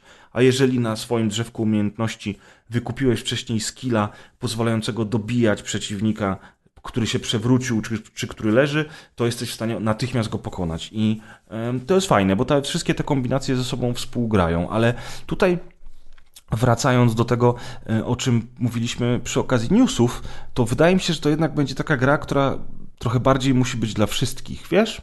E, gra, która jest bardziej uproszczona, która jest tak skonstruowana, żeby iść zarówno ci fani horroru, jak i ci fani otwartych światów i czyszczenia kropek na mapie, wiesz, żeby wszyscy mogli się dobrze bawić. Jest tak bardzo japońsko, że bardziej się nie da i... I ogólnie to wszystko jest spoko, ale właśnie to jest trochę tak, że jakby siedział z nami cast, on powiedział, a jak było The Evil Within, to była prawdziwa, dobra gra, a to, to jest takie gówno dla wszystkich. I oczywiście to gówno tutaj to ja w cudzysłowie daję, bo uważam, że ta gra jest dobra, ja się dobrze z nią bawię, tylko ja też nie bardzo wiem, dla kogo ona jest. I tutaj to myślenie o tym, że Ghostwire Tokyo jest horrorem, jest trochę mylne, bo sam gameplay, walka, te rzeczy, które się robi w tej grze, mogą się spodobać e, nie tylko miłośnikom horrorów. I jakby ktoś tak jak ty stwierdzi, że no po screenshotach widzę, że, że jest strasznie, to nie zagram e, i, i nie zagra, to może dużo na tym stracić. Więc ja polecam jednak zobaczyć gameplay, chociażby, nie wiem, z pierwszej godziny gry, e, żeby Co zobaczyć, teraz mam na czym przed oczami. Tak, jednym okiem oglądam. Naprawdę? To, to ja no nie tak, wiem. To ale, ja, jestem, ale, jestem taką, ale jestem pipką małą. Czy wiesz co, widocznie też jakby świat dookoła i moje prywatne rzeczy już są, są dla mnie tak męczące, że jakieś du- dziewczynki nie bez jest głów, dla ciebie. tak. w ogóle wyjebane dziewczynki bez głów, kurwa, kogo to obchodzi? Nie wiem, stary, nie wiem, ale ja się, ja się bardzo dobrze bawię. Co ciekawostka, w ogóle po raz pierwszy od bardzo dawna spróbowałem zagrać nie po angielsku, więc włączyłem e, japoński dubbing, zresztą tak gra docelowo się uruchamia. E, No i oczywiście napisy po angielsku do tego. Nie mogę grać. Nie mogę grać, bo jestem tak, słuchaj, przyzwyczajony do tego, że ja słucham, że nawet jak w trakcie grania spojrzę na telefon, co robię nagminne, nagminnie, bo jestem uzależniony od social mediów, wiesz, albo Tak. ktoś napisze, albo coś, to ja za chwilę nie wiem, o czym oni mówili, bo nie, Tak, nie ja, wiesz, mam, ja, ja mam to samo, że się muszę przygotować na na przykład na film po francusku albo po hiszpańsku, tam na Netflixie czy na HBO, że muszę mieć dobry wieczór, że mi się chce czytać. Tak. Wiesz, że jak masz nie po angielsku film, nie, to już cię męczy, bo po prostu musisz śle, śledzić nad tym tekstem i czasami mam tak, że po prostu, o dobra, to jestem, nie jestem zmęczony, dzisiaj to sobie coś odpalę akurat z mojej listy, wiesz, y, takiej zagranicznej, ale nie po angielsku jakiś film, bo dam radę przez półtorej godziny się wgapiać w napisy, żeby śledzić każdy dialog. Tak, tylko co ciekawe, mm, bo ja mam podobnie z filmami jak ty, y, bardzo podobne odczucia mam. E, Ja wręcz wolę y, sobie włączyć lektora czasami, na przykład w niemieckojęzycznym filmie, niż, niż, niż czytać napisy, bo po prostu jestem tak odzwyczajony od czytania napisów, ale mm, w filmie to jednak skupiasz się na tym ekranie i czytasz wszystko to, co się dzieje. A tutaj w grze, kiedy oni rozmawiają w trakcie gameplayu, Nie no kiedy tak, ty coś nie masz, robisz, nie masz kiedy zwrócić uwagi, nie, na tekst. tak, tak. I musisz jeszcze czytać te malutkie literki, które są na dole, więc jakby stwierdziłem, ok, klimat oczywiście gry dziejącej się w Tokio, gdzie wszyscy mówią po japońsku jest spoko, ale niestety nie sprawia mi to radości, bo gryzie mi się to z, z gameplayem i przełączyłem się na polski dubbing. Polski dubbing oczywiście jest najgorszy, wiadomo, więc wyłączyłem go chyba po pięciu minutach. Tam ci goście nawet nie mają dobrze dobranych y, głosów do, do, do tego, jak oni tam się wypowiadają. Mm, I ostatecznie oczywiście skończyłem na angielskim dubbingu i jesteśmy w domu. E, fajne głosy. Nie muszę czytać napisów, no i e, ogólnie rzecz biorąc to jest ok. Pograłem chwilę na klawiaturze i myszce. Bardzo dobrze się gra na klawiaturze i myszce, e, ale potem przyłączyłem się na telewizor, wziąłem pada w rękę i mimo tego, że mm, jest znikomy auto aim, czy tam aim assist, a on się czasami przydaje, zwłaszcza jak jest więcej przeciwników na ekranie naraz, to jednak gra mi się całkiem dobrze. Na padzie również, chociaż to jest taka bardziej gra, wiesz, gdzie jakby te twoje czary polegają na tym, że ty po prostu w tych przeciwników musisz strzelać, nie? I, i nie jest to oczywiście strzelanka, ale to jest takie, no, jednak dosyć em, wymagające od ciebie celności, o może w ten sposób. Tak. Jeżeli chodzi o ten horror, bo tutaj akurat tego mi najbardziej brakuje. Ja się zastanawiam, czy oni poszli w tę stronę, bo oni uznali, że The Evil Within było zbyt straszne, czy coś. Nie wiem. E, A może po prostu mieli taką fanaberię i mieli ochotę zrobić taką grę i super, bo tam widać, że jeżeli chodzi o te wierzenia mm, japońskie, o te ich duszki, klimaty i tak dalej, no to, no to wszystko tam jest tak fajnie podane i w taki, w taki sposób, który nie bije cię od razu po twarzy tym, że zobacz, jesteśmy w Tokio, wszystko tutaj Tokio, Tokio, Tokio, tylko jednak tylko jednak jakoś to fajnie pokazują. Jeżeli chodzi o horrorowate elementy, to sama walka i potwory nie są straszne. W ogóle gra nie jest straszna. Dla mnie przynajmniej. Deusz, jak widać, się nie do końca ze mną zgadza. Ale jest bardzo dużo świetnie wyreżyserowanych fragmentów, kiedy idziesz korytarzem w szpitalu i nagle zaczynają się zmieniać rzeczy na ścianach. E, wiesz, robią się jakieś dziwne jazdy, nagle szedłeś po, po podłodze, a idziesz po suficie. Coś tam się... Super. E, to jest mega dobre, no kurczę, no, tak niesamowity klimat. ale wiesz, ale to jest...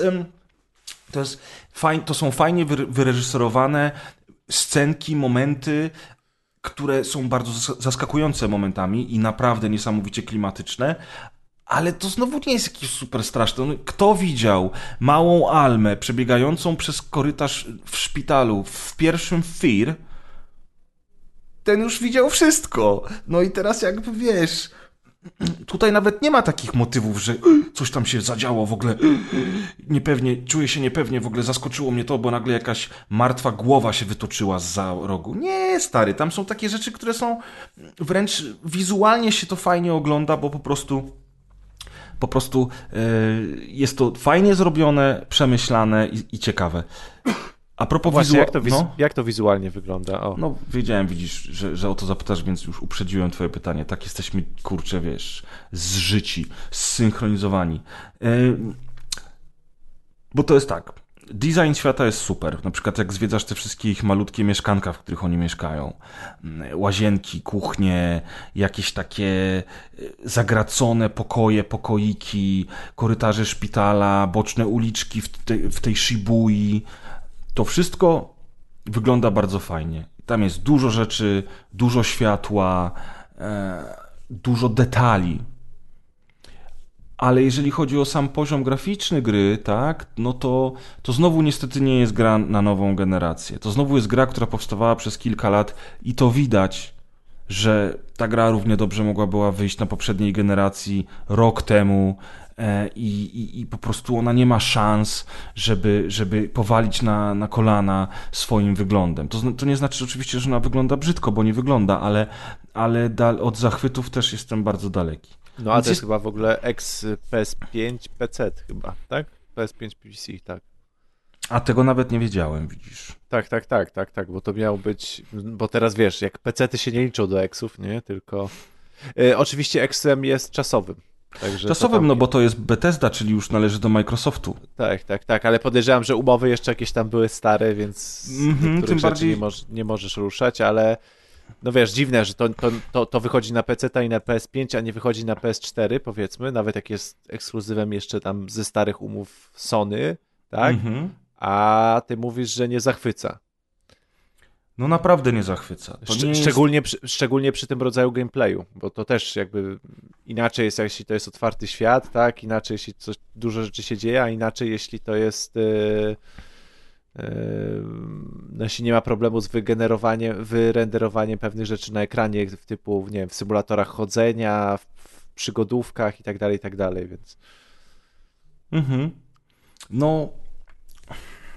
Zobacz sobie gameplaye, no. Tak, tak, tak, nie, no właśnie sobie teraz przeglądam, nie? I rzeczywiście... Wiesz, to nie jest, to nie jest taki poziom, jakiego powinniśmy oczekiwać w 2022. Ale to też nie znaczy, że ta gra jest brzydka, bo ona nie jest brzydka. Ona jest, tak jak powiedziałem, y, fajnie zaprojektowana, pełna różnych detali, tylko że tak właśnie, nawet na, właśnie na, na każdym etapie tej gry, od grafiki po gameplay, jest tak, że no można by było jednak troszkę było zrobić więcej. Nie trzeba było iść taką bezpieczną drogą, bo przez to, że ta gra jest bezpieczna, w swoich rozwiązaniach, w podejściu do fabuły, do gameplayu, do, do grafiki, no to niby fajnie, ale jednak ona też nie ma niczego takiego szczególnego, czym by mogłaby się wyróżniać. No bo okej, okay, może ta, ten system walki to nie jest coś, co w każdej grze teraz mamy współcześnie, ale to też nie jest nic, nic szczególnego. Yy, ale tak jak powiedziałem, dokończę i wtedy zrobię podsumowanie w jakiejś tam niedalekiej przyszłości, a na ten moment na ten moment myślę, że każdy musi zdecydować sam, czy, czy jest yy, chętny, żeby po tę grę sięgnąć. Jeżeli, znaczy, jeżeli lubicie poprzednie gry studia, no to pewnie sięgniecie, no bo wiecie, że to jest naprawdę dobra zabawa i, i, i, i, to studio, które robi same dobre gry. Ale też, wiesz co, ja w ogóle już mam takie wrażenie, że, to, że ostatnio to tak te gry wychodzą, a jakby nasz światek growy recenzenci mówią, to Gran Turismo, tu Grid, tutaj mm, Ghostwire Tokyo, ale jakoś to wszystko przechodzi bez echa. Nie mhm. wiem, czy przy, przez wojnę, czy przez brak market, marketingu, czy może przez to, że w sumie Elden, Elden Ring teraz tak zdominował rynek, że wiesz, że cała reszta w sumie nie ma żadnego znaczenia. Żeby tak, tak naprawdę, jakby miał być szczery, to Ghostwire Tokyo to nie wiem tam kiedy dostałeś klucz, czy jeszcze przed premierą, czy nie, ale... Przed a właśnie, przed, bo widziałem, że wpadło Ghostwire Tokyo do rozpiski i pamiętałem, że wiesz, że gra twórców Evil Within, że zresztą w zeszłym roku była na targach pokazywana. E, chyba nawet z Maćkiem o tym rozmawialiśmy i, i pamiętam o tej grze i nagle wpadłem i sobie myślę, co? Wiesz, w marcu to, to, to już jest premiera w marcu, nie? W ogóle nic, nic, nic, nikt się nie mm, podniecał na, na, na, że tak powiem, na redakcyjnym czacie, że jest Ghostwire Tokyo i tak, tak to zupełnie ten tytuł wpadł, a później jak już wiedziałem, że, że jest premiera, to gdzieś zauważyłem po tych tam paru dniach, że a to tu się pojawiła jakaś recenzja, to tu się pojawił jakiś gameplay, to tu taki się release trailer, ale zupełnie to moment, w którym wpisałeś Ghostwire Tokyo do, rozgryw, do rozpiski, to było dla mnie takie totalne zaskoczenie, że w ogóle to już wychodzi. No. I też tak naprawdę wyszło. Załóżmy, my robimy recenzję, embargo już spadło ale wydaje mi się, że za dwa tygodnie to chyba nie wiem, z kim byś musiał rozmawiać i nie wiem, czy znajdziesz osobę za dwa tygodnie z, ze swojego kręgu grających ludzi, która będzie grała w Ghostwire Tokyo.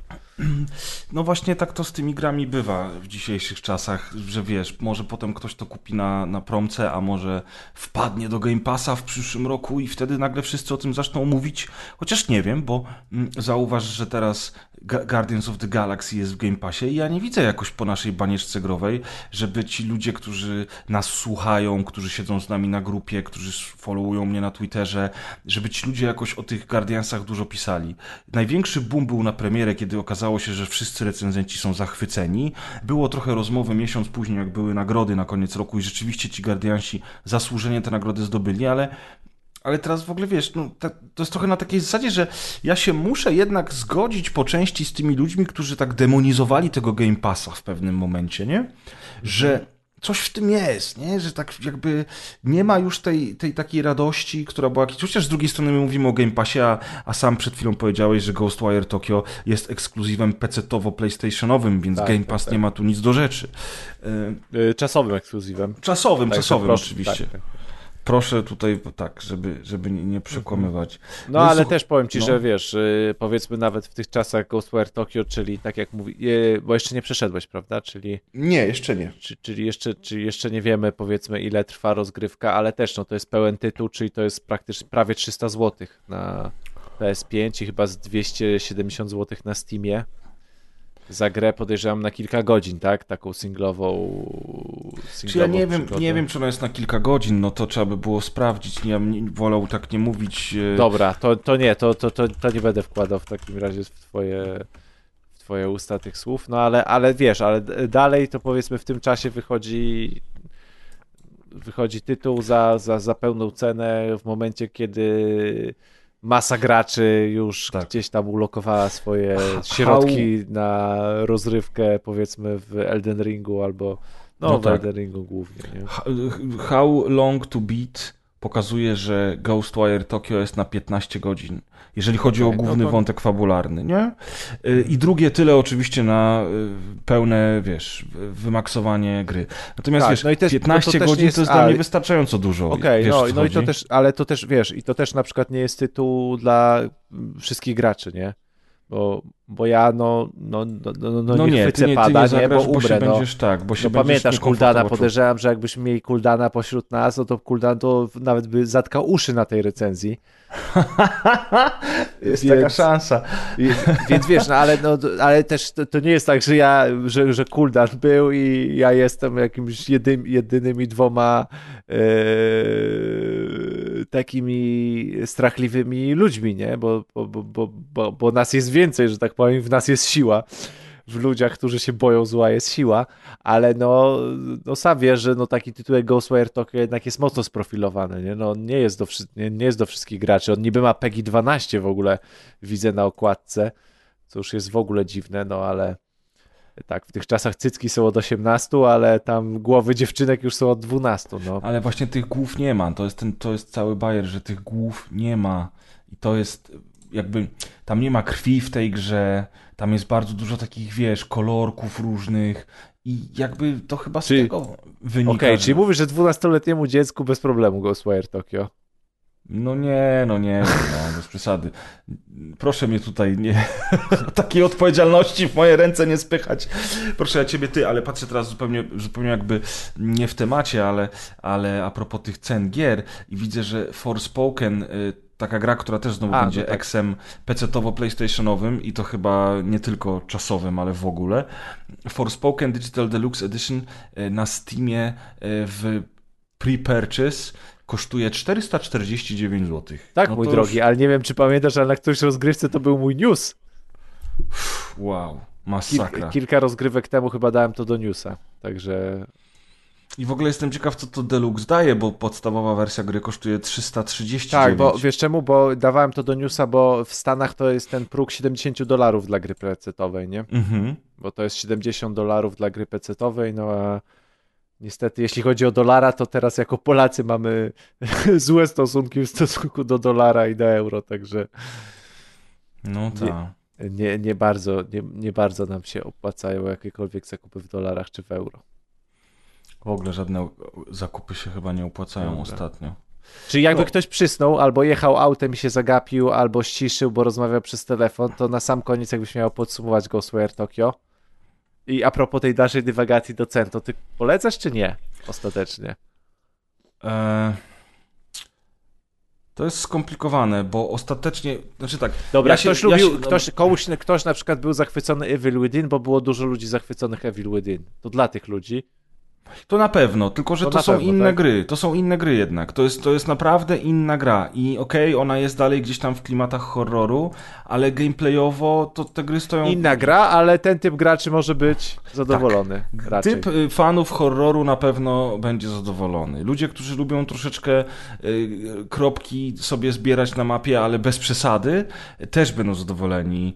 Y, wiesz, ciężko mi jest powiedzieć o fabule, bo The Evil no, Within coś się jeszcze może zadziać, nie? Tak, ale, ale teraz ciężko jest powiedzieć, czy tutaj ta historia będzie, e, będzie taka, że, że ona się spodoba. Ale tak jak powiedziałem w pewnym momencie tego umówienia dzisiaj, jeżeli pamiętacie klasyczne horrory czy japońskie gry z PS2, ten sposób przedstawiania fabuły w filmikach, które się ogląda normalnie, takich reżyserowanych na silniku gry i tak dalej, i tak dalej. Jeżeli ktoś nie chce mieć otwartego świata na dziesiątki godzin w stylu nowego Horizon, a ktoś też, nie wiem, zbyt bał się na takim chociażby The Evil Within albo na mm, jakimś tam Amnizja, to tutaj może sięgnąć po ten klimat horroru, ale taki delikatny klimat i, i może, nie wiem, dzięki temu będzie się dobrze bawić. Nie oszukujmy się, ale w tej dyskusji powinniśmy mieć Kaza tu przy sobie. Czemu? No, bo wydaje mi się, że to jest gra, Kaz nawet lubi horrory, ale i w tych klimatach japońskich zresztą. Wydaje mi się, że to jest gra, którą też on by mógł sprawdzić. Jako... Myślę, że on, myślę, że też Kaskad... Że jego... Tak, właśnie, właśnie myślę, że tu kilku punktów widzenia brakuje. Aczkolwiek też tak. jest ograniczenie sprzętowe ze względu na tą ekskluzywność dla PS5, nie? Czasową. Tak.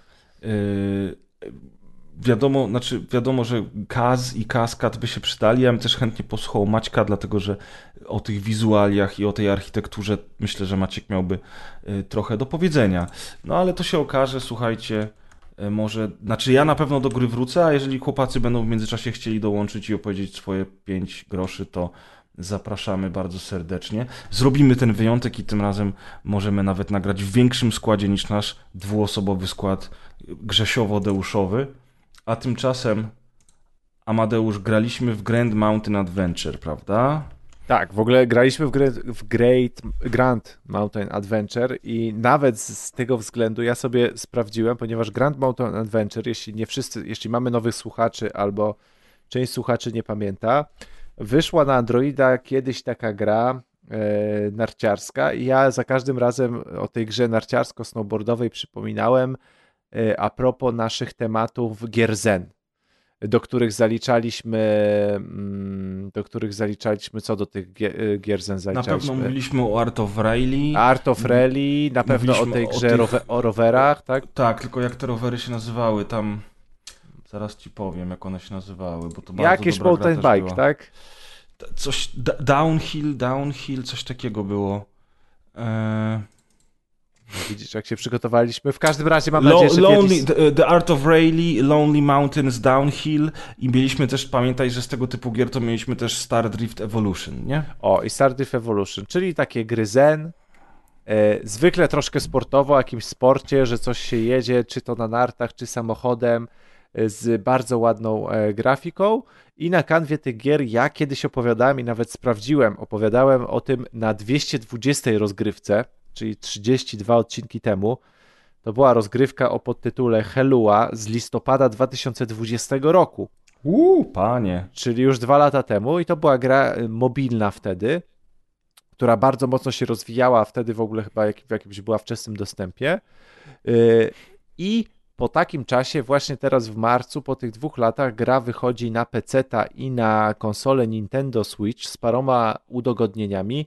Wychodzi po takim czasie, ponieważ przez ten cały czas twórcy i wersję na Androida, i tą wersję na PC i teraz na Switcha cały czas y, te, te dwie wersje tworzyli, a tą wersję na Androida ulepszali, dodawali nowe góry i tak dalej, i tak dalej.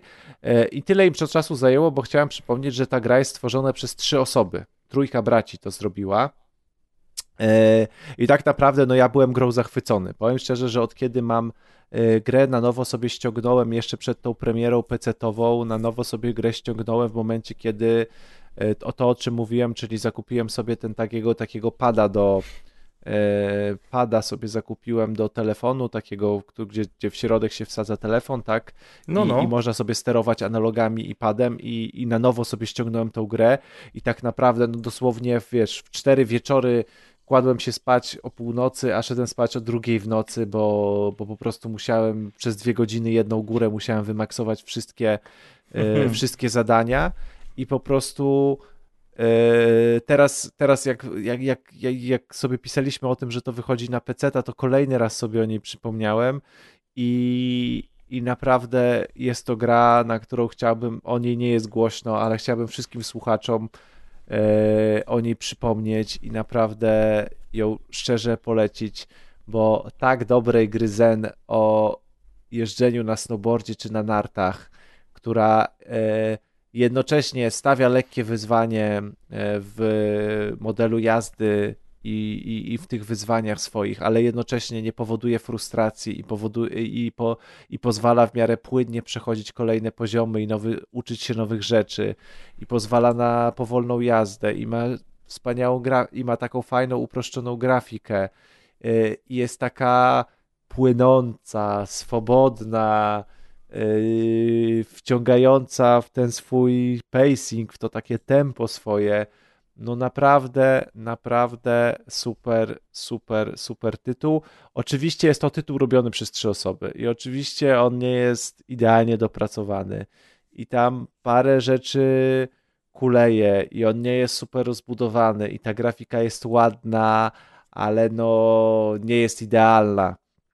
E, no i tam się do kilku rzeczy można by było przyczepić, ale w ogóle jako gra zen, jako takie zapomnienie o, o wszystkim naokoło i sobie odpalenie tej gry, posłuchanie plumkania muzyczki, pojeżdżenia na nartach w nieskomplikowanym modelu sterowania, to naprawdę, naprawdę, naprawdę polecam. Ja jeszcze dużo w grę, w wersję PC-tową nie grałem. E, w wersji PC-towej doszedł multiplayer, który bardzo bym chciał sprawdzić e, też, bo to może być, może być super, więc w tą wersję PC-tową jeszcze super nie grałem, ale tak jak mówię, no praktycznie to jest, to są kolejne usprawnienia, to jest cały czas ta sama, ta sama dobra gra, to jest wersja PC-towa i przypominam, jak macie Switcha, to też wyszła na Switcha i podobno bardzo fajnie działa.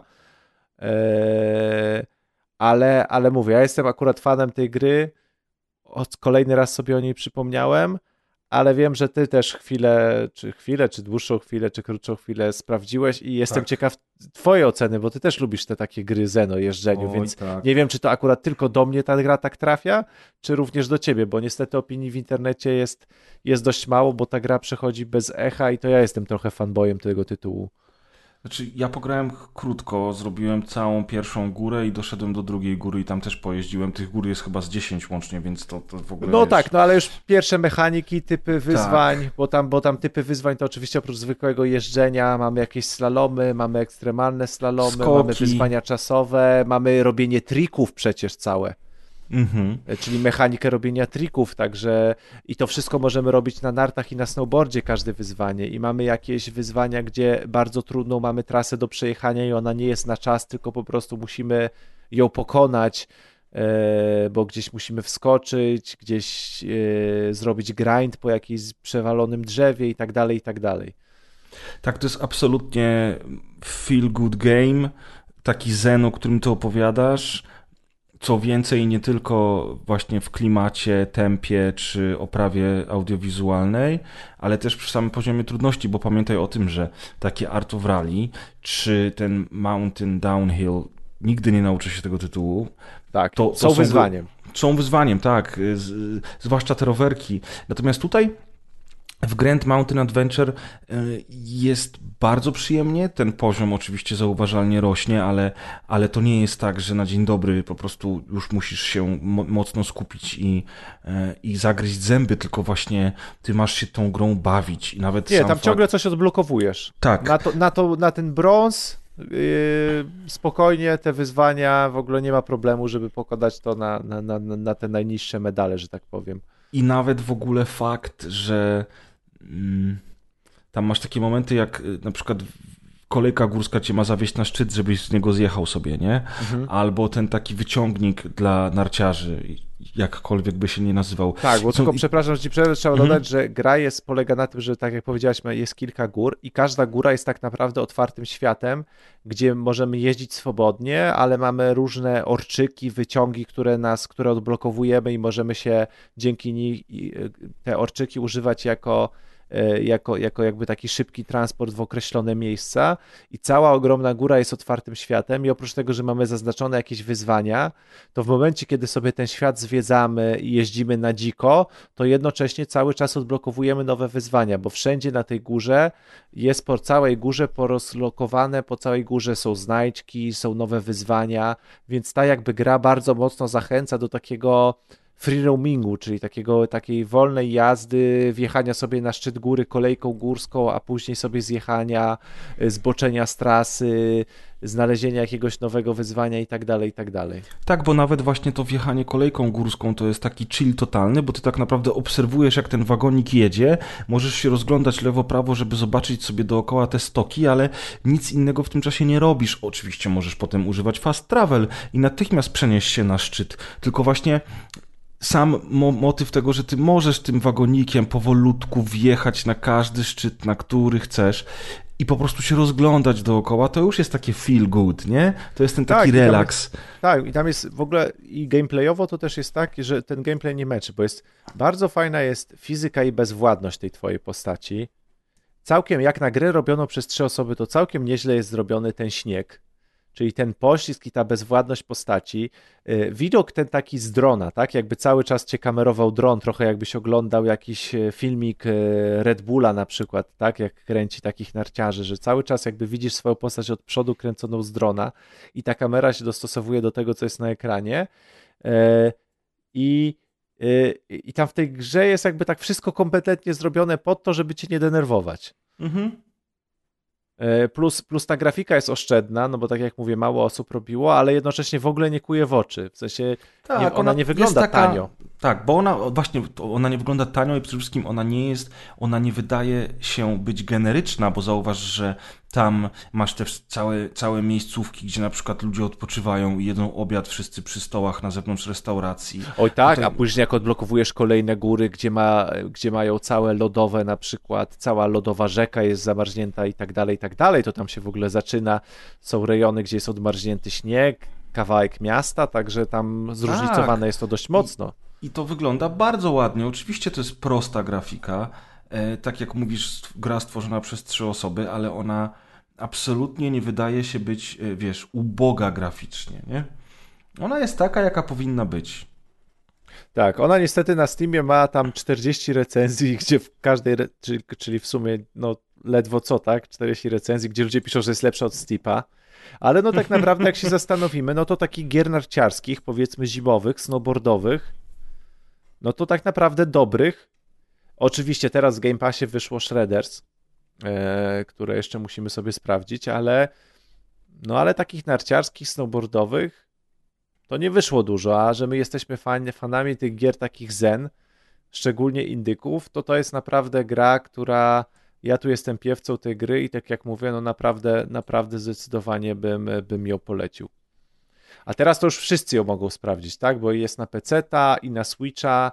No chyba, chyba, chyba się zgodzimy, że widzisz, że ona jest w sumie idealna do grania też mobilnego, tak? Jak masz Switcha czy... Tak, oczywiście, że tak. Bo, bo, bo ona też ma taką konstrukcję, że bez problemu można do niej wskoczyć na 10 minut. Mhm. Nie ma problemu, ogóle... żeby w nią wskoczyć, wybrać sobie jakieś wyzwanie na mapie i, i na przykład, nie wiem, kilka razy zagrać, żeby zrobić złoto, albo na przykład wjechać na szczyt góry i się porozglądać, sobie zjechać na sam dół, bo oczywiście po tej górze się poruszamy bez żadnych loadingów, e, więc sobie przejechać całą górę, odblokować parę wyzwań na przykład i sobie zagrać jedno wyzwanie. Bez problemu w tą grę możecie w sobie wskoczyć i nie wiem, robicie Y, raport jakiś w Excelu, cokolwiek i potrzebujecie tam 15 minut, żeby się rozerwać, nie ma problemu. Możecie sobie do plumkającej muzyki zen yy, parę razy zjechać z góry, zrobić jedno wyzwanie i, i wrócić do swojej pracy. Także to jest jedna właśnie z tych, z tych gier zen, która pozwala na takie odstresowanie i może być taką odskocznią, nawet parominutową. Bo do tej gry wcale, ja nie wiem nawet, czy ona, jak, czy, czy ona nawet nigdy do niej tak nie podchodziłem. Yy, no oczywiście czasami wciągałem na tą godzinę czy dwie, ale, ale, to, ale, ale to akurat leżąc powiedzmy w łóżku była atmosfera, ale to też nie jest taka gra, że siadacie i na przykład, nie wiem, pół soboty w nią gracie, bo bo, bo, bo ten gameplay, mimo że jest kilka wyzwań, to jest w miarę powtarzalny, ale to jest taka gra, że zagracie jednego dnia, dwa dni nie gracie, już kolejnego dnia byście sobie pojechali znowu raz, znowu, znowu kolejny raz jakąś trasę. To jest gra, do której się przyjemnie po prostu wraca. Tak, tak. To ona absolutnie się wpisuje kompletnie w ten zestaw gierek, o których często powtarzamy, czyli ten Downhill, Art of Rally, Star Drift Evolution, czy jak to się nazywa. I nie wiem, czemu te tytuły tak ciężko jest mi zawsze zapamiętać, ale one takie są jakieś, e, jakieś takie, są właśnie one, te tytuły. Te tytuły tak. jakieś takie są. Tak, ja tylko y, powiem szczerze, że myślałem, y, tro, trochę żałuję, co się żałuje. Y, na pewno bym chciał zobaczyć tego, na pewno bym chciał zobaczyć, na, na pewno bym chciał zagrać sobie multiplayer Mhm. Ale no, ta gra kosztuje na PC i na, na Switchu to jest 20 dolarów, na PC to też jest 20 dolarów, czyli to jest chyba na polskim Steamie teraz sprawdzam 72 zł. Czyli powiem szczerze, że no że, że dużo, tak? Kurczę, jak na taką grę Zen, gdzie wiesz, no te, te, te wszystkie samochodziki, co polecaliśmy, tak, to tak do, do, do, w granicach powiedzmy tych, do tych 50 zł kosztowały, szczególnie, że wersja mobilna od tych dwóch lat jest za 30 zł dostępna, to jest praktycznie ta sama gra. Eee, i, i, I no tutaj mam trochę zgrzyt, szczególnie, że już powiedzmy na przykład raz za nią zapłaciłem, teraz bym chciał sprawdzić multiplayer, ale jednak po tych ale samych czy... górach, no nie wiem. Ale czy. Yy... Ale z drugiej strony to są też godziny zabawy dobrej, nie? Więc. Chodzi mi o to, że właśnie nie wiem, czy na przykład Art of Rally nie kosztowało też koło tego. Nie, Art, Art of Rally akurat kosztowało chyba, nawet nie wiem. Tylko, że czy... ono jest bardzo, bardzo, bardzo rozbudowane i tam tak. masz mnóstwo tras, samochodów i tak dalej, wiesz. Tak, ale, ale... akurat Grand Mountain Adventure, żeby wszystko przejść, to jest też godziny zabawy. To są nawet Więc nie ja czy... myślę, że to nie jest jakaś wygórowana cena. To 70 zł za taki tytuł to nie jest jakaś wygórowana cena. Tak, no, to no może, takie no, pierdoły, tak, tak wiesz, tak, tak. jak na przykład dla niektórych ludzi to jest ważne, że na przykład na Steamie masz achievementy, nie? I możesz tam sobie te achievementy zbierać czy coś, no. Nie wiem, ja szczerze mówiąc polecam. Podoba mi się ta gra i jest bardzo przyjemna. No. To oczywiście nie jest tytuł taki, który musisz przejść w całości, ukończyć, wbić w niego kilkadziesiąt godzin, żeby móc powiedzieć, czy ci się podoba, czy nie. E, I z takiej perspektywy do niego podchodzę, bo. No, to, ale jak nie masz co grać i chcesz pół godziny się wychillować, to sobie możesz odpalić i sobie pojeździć. Tak jest. Jak ty powiedziałeś, parę razy zjechać z góry. Tak, parę razy zjechać z góry. No, Aż cię mama nie zawoła na kolację. dokładnie, także tak to wygląda, moi drodzy. A my mamy jeszcze jeden tytuł na dzisiaj dla was i tym tytułem to jest co, Deusz? Mm, e, no, ostatnim tytułem, też w sobie świeżynką, e, jest, e, bo tytuł jest trudny, czyli Monster, Monster Energy Supercross The Official Video Game 5. 5, czyli nie 4, ale też nie 6, 5. I nie, nie, nie unofficial, tylko official. Official, dokładnie. Tak, w każdym razie to jest już piąta, piąta iteracja Supercrossa w wydaniu w wydaniu Milestone, sygnowane oczywiście wyścigi Supercrossa są sygnowane, sponsorowane przez, e, przez ten napój e, Monster mo, przez Monstera, dlatego, dlatego nazwa jest taka długa e, i mamy zarówno i, i Monstera, i że jest Official Video Game. E, z tego co pamiętam, ty recenzowałeś czwartą część, tak? Czyli... Tak.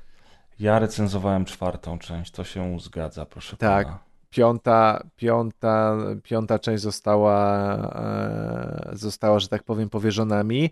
Ja ogólnie jestem takim cichym fanem Milestone ponieważ doceniam to, co oni robią, e, bo grę wyprodukowało Milestone, doceniam to, co oni robią z grami e, motocyklowymi.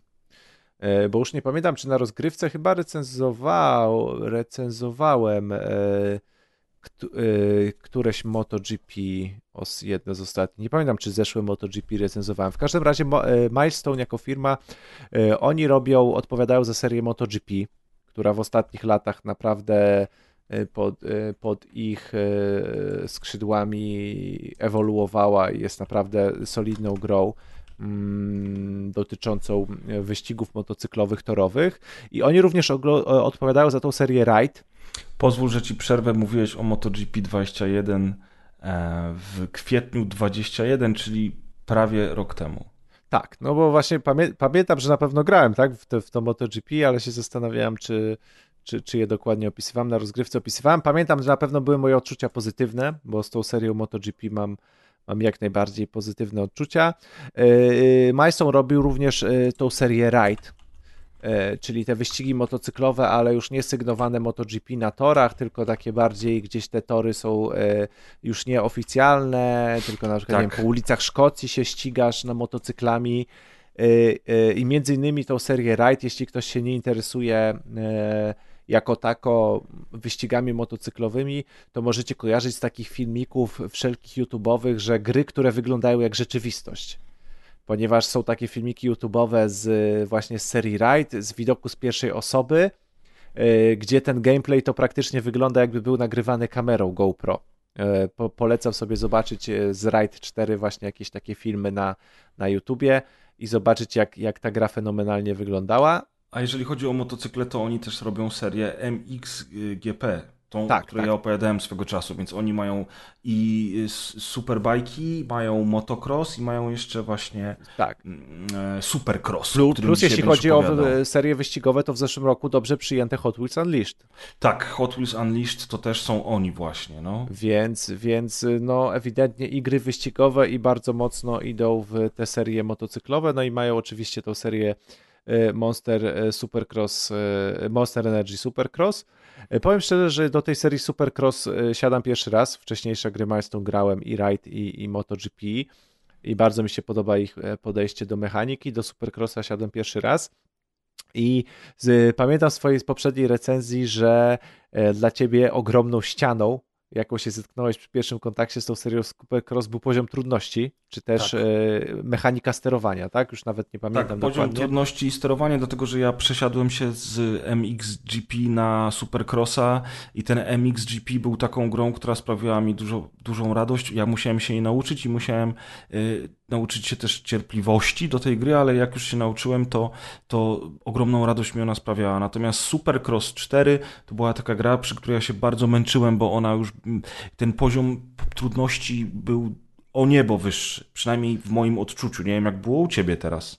Tak, no i, no i przypomnijmy tylko słuchaczom, Supercross to są takie wyścigi, które się dzieją przeważnie tak na stadionach, czy na takich zamkniętych torach, gdzie, e, na, gdzie, gdzie, gdzie, gdzie motocykle crossowe ścigają się po trasie w błocie, ale głównym featurem, główną cechą tych tras jest to, że mamy masę wyskoczni, mult wszelkiego typu e, i tak naprawdę E, wyścigi polegają na tym, że jedziemy po prostej, jest kilka mult, kilka wyskoków, e, później mamy zakręt 180 stopni, znowu mamy prostą, na której mamy muldę i wyskoki, zakręt do 180 stopni, znowu prosta z muldami, z wyskokami, bo cały pizz i cały ten taki szkopuł e, w Supercrossie polega na tym, że no, kierowcy muszą odpowiednio te muldy i wyskoki pokonywać.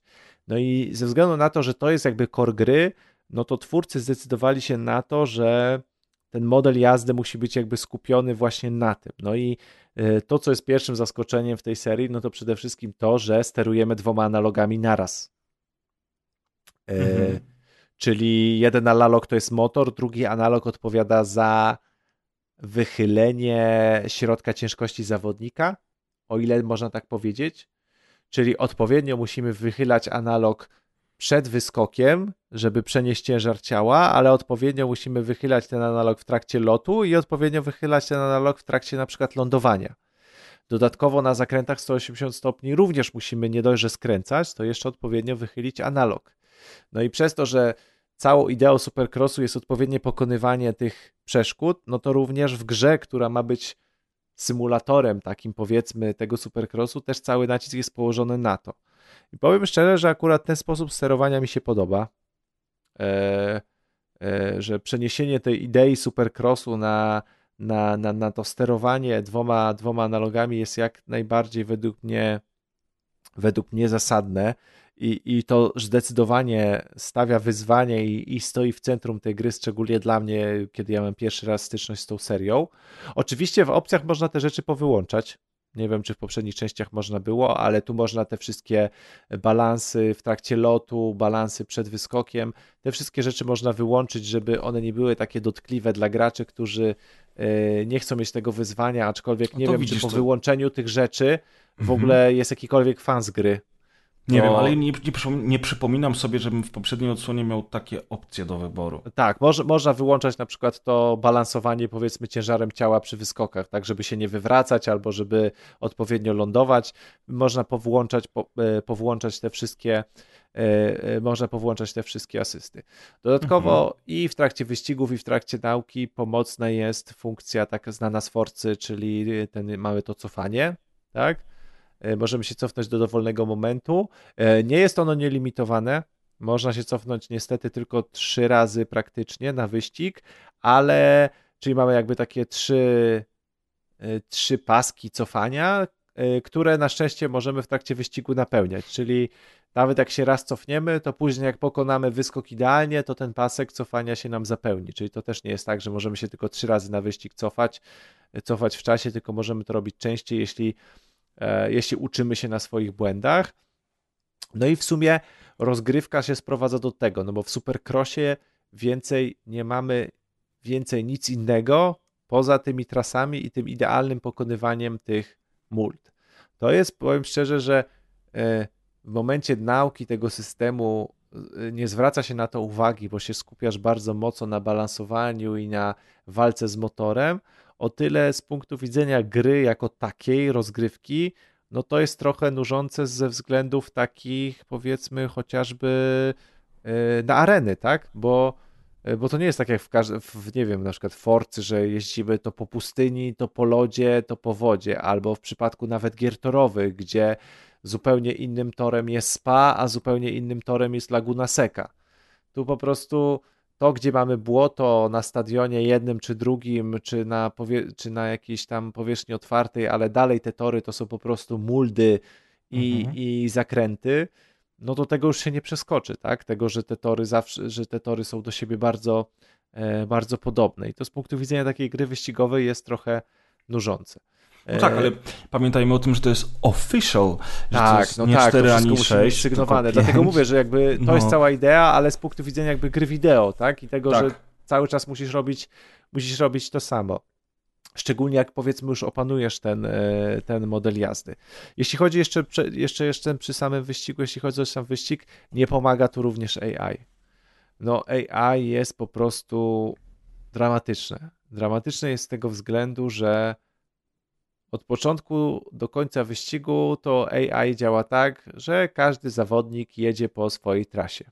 Mhm. I oni cię nie wyprzedzają, oni cię nie stukają. Jak ty w nich stukniesz, to oni się nie przejmują, tylko odskoczą i jadą dalej po swoim ustalonym torze. Oni się ze sobą nie przepychają. Tam w trakcie tych wyścigów się nic nie dzieje. Wszyscy zawodnicy po prostu mają zaprojektowaną ścieżkę, mają wzdłuż tej ścieżki ustaloną prędkość, jaką się poruszają i to wszystko. I ty jesteś takim jedynym gościem, który jeździ tam od lewej od, do prawej i walczy z motorem, a cała reszta wyścigu się odbywa. I albo ty masz poziom trudności ustawiony tak, że na przykład jesteś, nie wiem, pierwszy i, i, i wszyscy jadą później za tobą na tych niższych poziomach, bo, bo ten, ten niski poziom jest y, taki, no, no jest łatwy ten niski poziom trudności, lub też są zajebiście szybcy na wysokich poziomach trudności i nie masz pojęcia, jak oni pokonują te muldy i wydaje ci się, że mają dwa razy szybsze motory niż ty, bo przyspieszają na prostej tak, że cię wyprzedzają. I jeśli ty w nich nie walniesz, a jak ty w nich walniesz, wyskakujesz i wszyscy je, jedziesz, że tak powiem, w peletonie zawodników i wysko, wyskoczycie i się zderzycie w powietrzu, to ty jesteś tą jedyną osobą, która się tylko wywróci, a cały wyścig sobie jedzie dalej bezproblemowo, to ty się czujesz tak, jakby oni cię w ogóle nie zauważali, tak? Jakby w ogóle wyścig się toczy poza tobą, i w takiej grze jak Supercross, gdzie sobie oglądasz na YouTubie Supercrossa, to, to, te, to te zakręty są takie ciasne i tam wszyscy jadą po prostu bark w bark i yy, błoto tryska na kaski, a tego tutaj w ogóle nie czuć. To, to naprawdę, to naprawdę, to naprawdę kuje, kuje w, w, w samej grze. Jeśli chodzi o to, co w ogóle poza tymi wyścigami się robi, albo co nas pcha między tymi wyścigami, no to mamy ten tryb kariery, no i niestety ten tryb kariery, rozumiem, że gra jest official, no ale polega w sumie tylko na tym, że jeździmy od wyścigu do wyścigu, tak? E, I nic więcej tam nie ma. Zdobywamy jakieś punkty doświadczenia, tak? Te punkty doświadczenia, za te punkty doświadczenia mamy jakieś drzewka rozwoju naszej postaci, ale powiem szczerze, czy te skille dają dużo? Nie wiem. Może jakbym bardziej wsiąknął w grę, może jakbym jeszcze bardziej rozwinął postać, to bym zauważył. Natomiast nie wydaje mi się, że te skille jakoś dużo zmieniają to, jak mi się jeździ moją postacią. Oczywiście możemy zmieniać kaski, zmieniać ubrania, malowania motocykla, no ale powiedzmy, to jest wszystko w grach wyścigowych od dobrych 15 lat, takie rzeczy, od dobrych 10 lat powiedzmy mamy takie rzeczy w grach wyścigowych. No i w sumie przeklikujemy się od wyścigu do wyścigu, rozdajemy na coś te kredyty, te punkty doświadczenia i te kredyty zarobione z naszych wyścigów. Jedynym innym trybem, jedy, y, nowością w tej, w tej edycji jest to, że, bo tego chyba nie było w poprzednich e, supercrossach, e, że mamy system uszkodzenia i leczenia kierowcy. Czyli im dłużej jeździmy w wyścigach, im większą mamy tą intensywność wyścigową, tym nasz kierowca coraz bardziej się męczy i jakby łapie kontuzję, tak? I jeśli go mhm. bolą plecy, to na przykład gorzej wchodzi zakręty. Jeśli goli bo bark, to też słabiej skręca. Jeśli go bolą, bolą go nogi, to tak szybko nie przyspiesza, czy tam nie zmienia biegów i tak dalej, i tak dalej. I albo za punkty musimy go wyleczyć, czyli magicznie magicznie pieniądze dają szczęście, czyli pieniądze go leczą, czyli, czyli albo możemy się leczyć za zdobyte punkty, albo jedyna, nowo, jedyna odskocznia od tych typowych wyścigów to jest to, że, mm, że możemy robić takie workouty, czyli mamy możliwość robienia workoutów. Workouty polegają na tym, że jesteśmy wrzucaną, wrzucani na taką mini mapę otwartego świata dziejącą się gdzieś na wsi gdzie musimy zbierać, e, gdzie robimy te workouty, czyli te ćwiczenia, a ćwiczenia polegają na tym, że musimy jeździć i skakać i, i dostawać się w miejsca tak, żeby uzbierać napis shape, czyli zbieramy literkę S, H, A, P, E. Czyli mhm. dokładnie tak samo jak w Tony Hawk'u e, zbieraliśmy napis skate. No i jeśli to pozbieramy, to oczywiście redukujemy to zmęczenie i te e, kontuzje naszego kierowcy, bo oczywiście jak się wywalamy w trakcie wyścigu, to też te kontuzje i to zmęczenie kierowcy się nam potęguje. No i jeśli chodzi o karierę, to jest wszystko. Tak? Tam więcej po prostu nic nie ma. Ta gra to jest, to jest albo mokry sen fanów Supercrossu, yy, bo jako gra wideo to według mnie dość mocno kuleje. Interfejsy, interfejs, UI, menusów wygląda jak sprzed, nie wiem, 8-10 lat. Yy, napisy nad zawodnikami w foncie Arial. Menusy w foncie Arial. Mhm. Yy, żadnych cieni, żadnych gradientów. Yy, drzewka rozwoju, no to tak jakbyś w Corelu wziął kreskę i narysował kółko i Arialem napisał skills, handling, break i tak dalej, i tak dalej. Czyli to wszystko jest takie toporne, yy, takie jakby wyciągnięte z, poprzedniej generacji albo dwie generacje w tył. Grafika też w sumie nie zachwyca. No, to jest gra, która już no, z, z 2022 roku, tak, wychodzi na nową generację. Yy, ja grałem wersję na PC, no ale no, wygląda średnio, szczególnie, że to jest gra, która polega na brodzeniu w błocie. Yy, no Mad Runner to w ogóle, to nawet, to, to, to już nawet nie porównuje Mad Runnera, no bo Mad Runner czy Snow Runner to w ogóle zostawia wygląd błota i, i fizykę błota, to zostawia tę grę daleko, daleko w tyle. No i to, to takie, takie wszystko wygląda. Yy, jest super ten model jazdy, i wydaje mi się, że sama idea, jak twórcy chcieli zrobić tego supercrossa i, i poszli zrobić pitch dla inwestorów i wytłumaczyli ten system jazdy i jak chcą oddać supercrossa w grze wideo, to, to, to, to mieli fa fantastyczny pomysł, zrealizowali ten pomysł super, no ale potem zabrakło pomysłu na wszystko inne. Czyli po pierwsze zabrakło pomysłu na wszystko inne, co zrobić naokoło tej gry, a po drugie podejrzewam, że również licencja też The Official Game też, też robi swoje i też robi swoje to, że po prostu musimy mieć sezon tego oficjalnego monsterowego Supercrossa i tyle na oficjalnych y, arenach, tak, usypanych z tego błota i, i, I, to jest tak naprawdę wszystko. I tutaj też nie mamy dużego pola manewru przez to, że to jest the official video game dotyczący yy, tego, tego, tego supercrossa monsterowego. I mówię, fizyka super. Y, poznawanie tego systemu jazdy super. Jak już zaczynasz kumać o co chodzi, wychylać analogii super.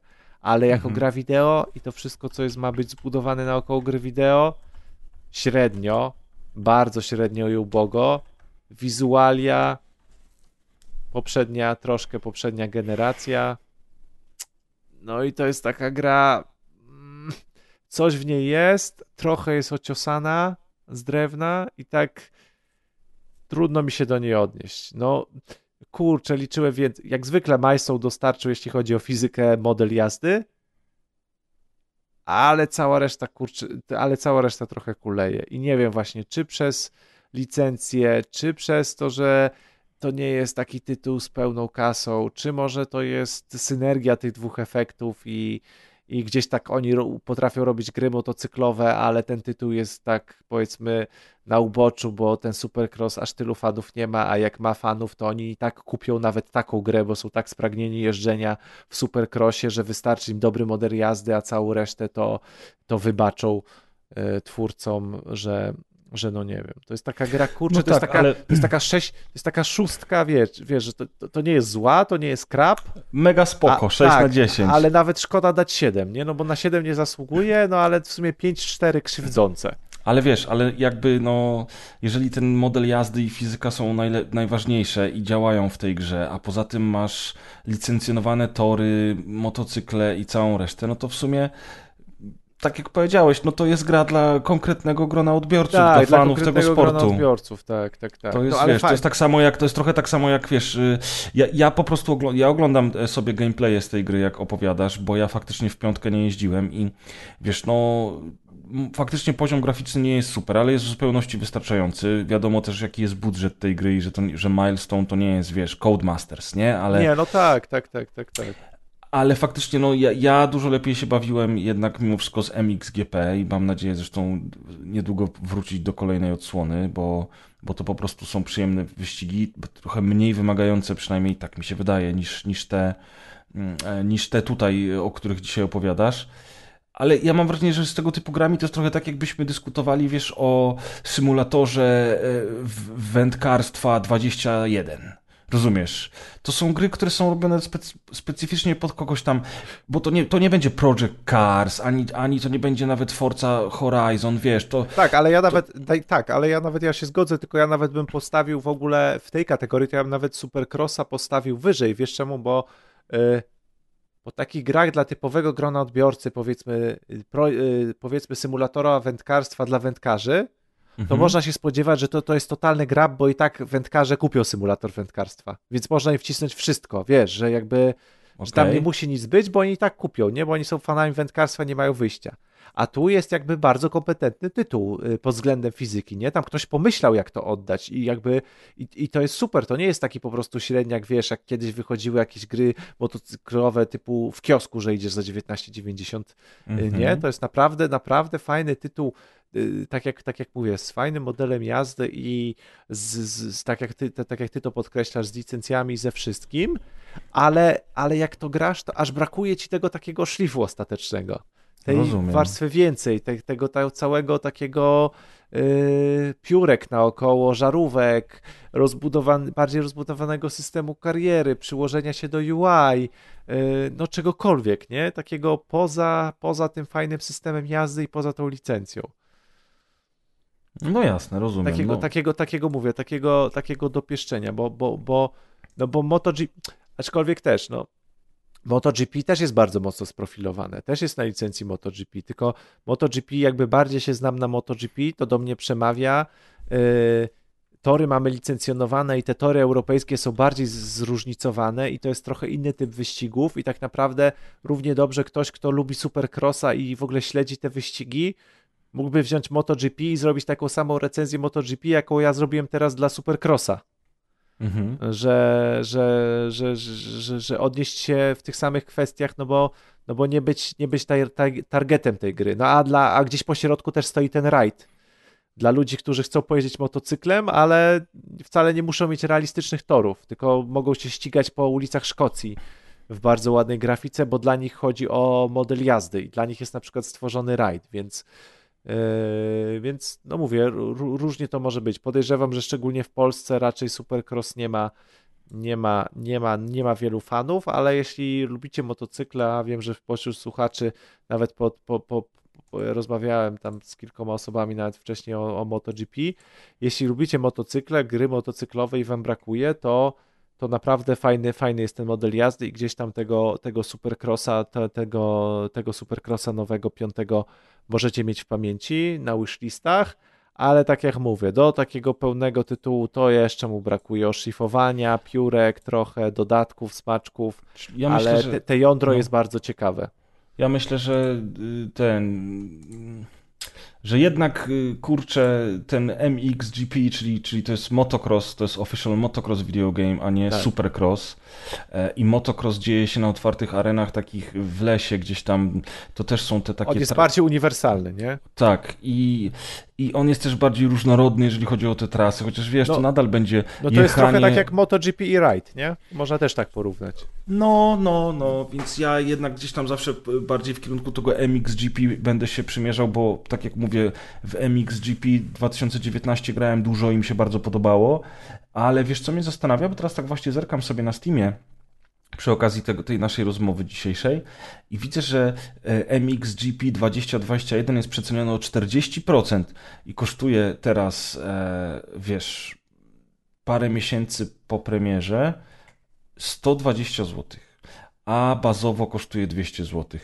I w ogóle ja nawet nie, nie zdawałem sobie sprawy, że 2021 wyszło tak, e, tak późno w sumie, do, dopiero listopad 21, to, to parę miesięcy temu, ale jednak ta cena jest trochę spora. Mhm. 200 zł za ten tytuł, wiesz, to jednak jest trochę sporo, jeżeli mam być szczery. Co, ja też nie wiem, jak to jest z kwestiami licencyjnymi przy takich grach. Czyli nie wiem, ile kosztują licencje i ile jest, powiedzmy, ceny licencji w tym w, w takiej cenie takiej gry licencjonowanej taką marką, albo czy, czy, czy to jest w ogóle znaczący procent. To mm -hmm. też by było fajnie, jakby w ogóle ktoś wiedział na przykład, ile właśnie w takich licencjonowanych grach, ile, ile w cenie gry na przykład jest licencji. Ale z kolei MotoGP 2021, o którym opowiadałem, w sensie MotoGP 21, o którym opowiadałem, też sobie zerknąłem. Na Steamie jest w przecenie 70% i kosztuje 54 zł. Ach, tak, tak, tak, tak, właśnie też to zauważyłem. Mhm. Yy, także no kurczę, za 54 zł, jak lubicie motocykle, to powiem wam, że ten MotoGP jak najbardziej w oczekiwaniu, bo w tym roku wychodzi MotoGP 22, ale to ten MotoGP 2021 jak, jak najbardziej, jeśli lubicie toro, jeśli ktokolwiek się z Was interesuje torowymi wyścigami, to powiem szczerze, że jak najbardziej cena jest do zainteresowania się. Hmm, ja patrzę na konsolowe ceny i MXGP 2020 kosztuje 229 zł, a MXGP 2021 kosztuje 245 zł, więc widzę, że te gry to im raczej szybko nie tanieją. Tak. Aczkolwiek mówię, no to nie ma miękkiej gry. Tu się trzeba przyzwyczaić, to nie jest tak, że wciśniecie gaz i sobie poskręcacie. W ogóle patrzę, że 2020 chyba się nigdy nie pojawiło na PC. Czy to możliwe? Co to jest MXGP Pro? To jakaś starsza gra, ale też. Teraz gadamy o tych motocyklach i znowu zaczynam się rozglądać zamiast ten, zamiast ta jednak y, wrócić do tego MXGP 2019, które mam na Steamie i mógłbym sobie w nie pojeździć dalej po prostu. Kurczę, ale to Pro, w ogóle podeślę Ci zaraz MXGP Pro z 2018 roku, to w ogóle e, wygląda jeszcze ciekawiej, bo jeszcze tak, ale, takie... ale i przypominam, polecam słuchaczom odpalić sobie filmik Ride 4 First Person is Insane Realistic Graphics, który ma 8 milionów odtworzeń i możecie zobaczyć też, jak wygląda Ride 4. To nawet jak nie lubicie motocykli, to podejrzewam, że jak obejrzycie ten gameplay, to będziecie chcieli w to zagrać. Ja mam Ride 4 na Steamie, jakbyś chciał, ale pamiętam, że strasznie się z nim męczyłem, bo ty mówisz, to jest ciekawe, że ty mówisz, że, że, że, że to nie są jakieś bardzo trudne gry, tak? Że model jazdy... Nie, spoko... nie, jest, jest, jest bardzo wymagający. A nie. dla mnie Ride 4 to był po prostu, to był już taki poziom trudności, który nie sprawiał mi żadnej frajdy, nie? Ja mówię, że jest, ja mówię, że jest wymagający, tylko że jest bardzo dobrze pomyślany, jak przenieść jazdę na motocykle na analogii i napada. Okej. Okay, okay. Wiesz, jazdę na motocykle polegającą na przenoszeniu ciężaru ciała i jakby manewrowaniu tu, gdzie masz e, środek ciężkości, na, na jakby na, no, na, na, no na gameplay, no na pad, bo w przypadku powiedzmy gier, gdzie masz symulator, e, symulator, no czy po prostu grę wyścigi samochodowe, no to tak naprawdę po prostu ruch kierownicy możesz przenieść na analog, tak? E, tak w dużym uproszczeniu. Oczywiście, czyli wychylenie kierownicy przenosisz na ten. W przypadku jazdy motocyklem, to jazda motocykla to jest i lekki skręt kierownicą, ale i wychylenie, i obniżenie ciężaru ciała, więc jest tyle składowych, że przeniesienie tego napada jakby y, no jest y, bardzo trudne przeniesienie realistyczne. Oczywiście nie mówię o jakichś grach arkadowych, tylko takie bardziej y, gier, które się silą na większy realizm, a wydaje mi się, że Milestone na ten ich pomysł na te jazdy motocyklami jest bardzo trafiony i dlatego ja jakby doceniam ich, e, ich te gry motocyklowe. Mhm.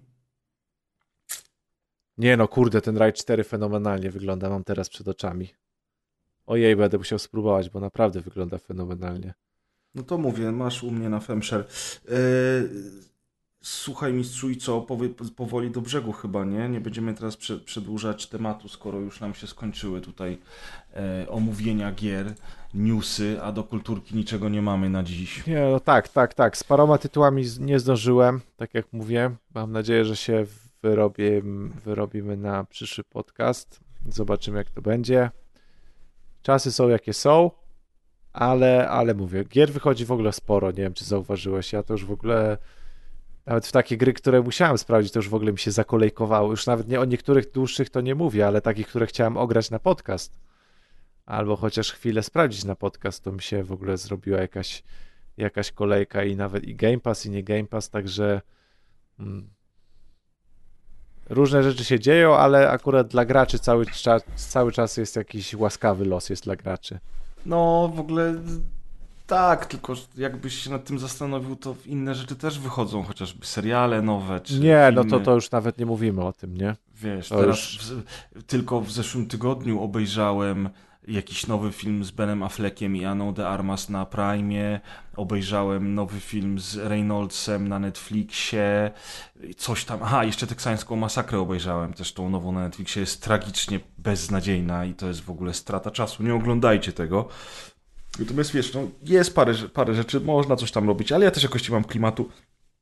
I z tym graniem, to tak powiem szczerze, że okej, okay, dobrze się bawiłem e, z, Ghostwire Tokyo i będę w niego grał dalej, mm, dlatego że e, on też jest takim. Ja mam coś takiego z horrorami, o czym kiedyś już mówiłem, że mm, taki, tak, tak, jak jest tak lekko strasznie, ale jest tak klimatycznie i to jest takie intrygujące, to człowiek się po prostu jakby koncentruje na tym i następuje taki udany escapizm, w którym przez godzinę, dwie, czy może trzy jesteś w stanie zamknąć się w tym świecie horroru dziejącego się w Tokio, ale nie jesteś jeszcze tak zesrany w gacie, że nie możesz w to grać i po prostu na tym się skupić, nawet odciąć się od całego świata, założyć słuchawki, nawet zgasić światło. No tak, bo trudno się, to... od tego rozproszyć, nie? Bo to cię tak, tak, trzyma po prostu za jaja, czy tam za serce, tak, czy za... Tak, za... tak. Akurat, no mówię, no to tak, ja nie wiem, czemu mnie to tak nie straszy, bo jak patrzę na te screenshoty, które są chociażby na Steamie, no to rzeczywiście one sugerują, że ta gra jest dużo straszniejsza niż jest tak. w rzeczywistości. Jesteś, ze, jesteś z Wrzeszcza, masz kredyt hipoteczny, mieszkasz w Polsce, także bez przesady. tak, są rzeczy straszne i straszniejsze. Dokładnie. Jakaś gradacja, nie?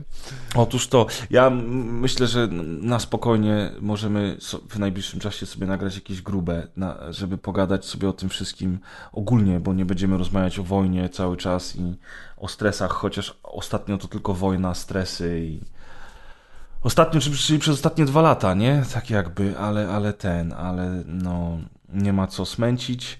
Słuchajcie, także gier jest dużo do wyboru.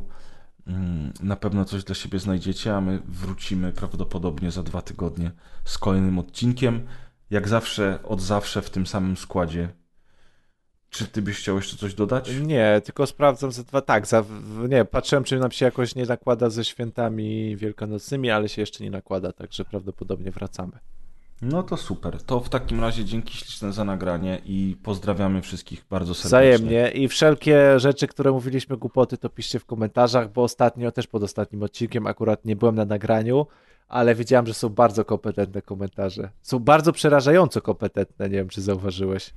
A masz jakieś konkretne na myśli, czy tak ogólnie? Nie, no tak jak, jak sobie przeglądałem rzeczowo i to takie, wiesz, że każdy komentarz to, mało jest komentarzy jednozdaniowych, Aha. I raczej jak już są komentarze, to takie wiesz, kilka zdań i już jest coś albo wytknięte, albo ktoś się nie zgadza, ale ujmuje swoje niezgadzanie się na przykład w, nie w jednym zdaniu, tylko w całej, całej wypowiedzi. Te komentarze już są takie naprawdę solidne i, i, i ciekawe i widać, że ktoś się naprawdę odnosi do e, tak na poważnie do rzeczy, które, które mówimy i, i są naprawdę bardzo ciekawe. Także Yy, także jak coś, to my się nie obrażamy. Ja się na pewno nie, też nie, nie obrażam. Nie, to, to nie obrażamy Nawet jak się, się ze mną totalnie nie zgadzacie, to też to piszcie. Tym to przynajmniej będę tak... wiedział, że nie macie racji. tak jak powiedziałeś, przynajmniej faktycznie to są rzeczowe, fajne, długie, rozbudowane komentarze. Ja też się cieszę, że w tej sekcji komentarzy pod odcinkiem dużo się dzieje.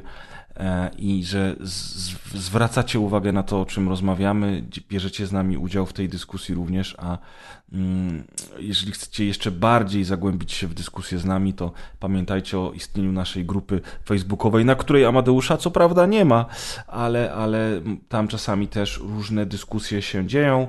Mamy też Twitter, na Twitterze też można z nami porozmawiać. E, tak, i w kwestii socjalowej przypominam, że jesteśmy też na Spotify'u, a jak słuchacie nas na Spotify'u, to Spotify ma też opcję na mobilkach, że możecie dać nam gwiazdki. I możecie nas ocenić na tyle gwiazdek w skali pięciu gwiazdek, na ile, na ile uważacie. I też parę ocen ostatnio wpadło. E, I to też nas gdzieś tam winduje albo pokazuje, także jak teraz słuchacie w tym momencie na Spotify, to możecie wyciągnąć komórkę z kieszeni i ileś gwiazdek, ile uważacie nam kliknąć yy, dla podcastu. To jest jedna rzecz. I kolejna rzecz, też mnie nie było ostatnio na podcaście, więc yy, nie dałem rady wytłumaczyć kwestii technicznych. Nie było nas prawie trzy tygodnie na iTunesie. czyli na, i na apkach podcastowych, na, na Apple'owych apkach podcastowych. Dostaliśmy kilka wiadomości na rozgrywkę. Ja dostałem kilka wiadomości prywatnych i wszystko, o, wszystkim, o wszystkim wiedziałem. Natomiast nie było to spowodowane naszymi błędami, tylko błędami po stronie Apple. Mogę Wam powiedzieć insidersko, że sprawę rozpatrywało łącznie chyba z 6 osób w Apple. Od rozpoczęcia sprawy minęło chyba dwa tygodnie, ale ostatecznie jesteśmy z powrotem na Apple. Ostatni odcinek bez problemu wylądował z powrotem w apkach podcastowych. Wszystko się już zgadza i miejmy nadzieję, że już tak będzie, ale jak kiedyś będę spisywał wspomnienia swoje o nagrywaniu, o nagrywaniu podcastów, to naprawdę historia o E, o naszym zniknięciu nagle z, z serwisów Apple'a jest, jest, jest, jest bardzo dziwna, za co zresztą przepraszamy, ale tak jak mówimy, już z powrotem możecie wracać, jeśli ktoś nas słuchał na Apple'u, to z powrotem możecie wracać, bo już jesteśmy również na serwisach jabłkowych. To tak w kwestiach technicznych. Pięknie, żeś wytłumaczył tutaj wszystkim, o co chodzi, tak jakby. A tymczasem, moi drodzy, Będziemy się z Wami żegnać na ten moment i do usłyszenia na odcinku numer 253. Na razie.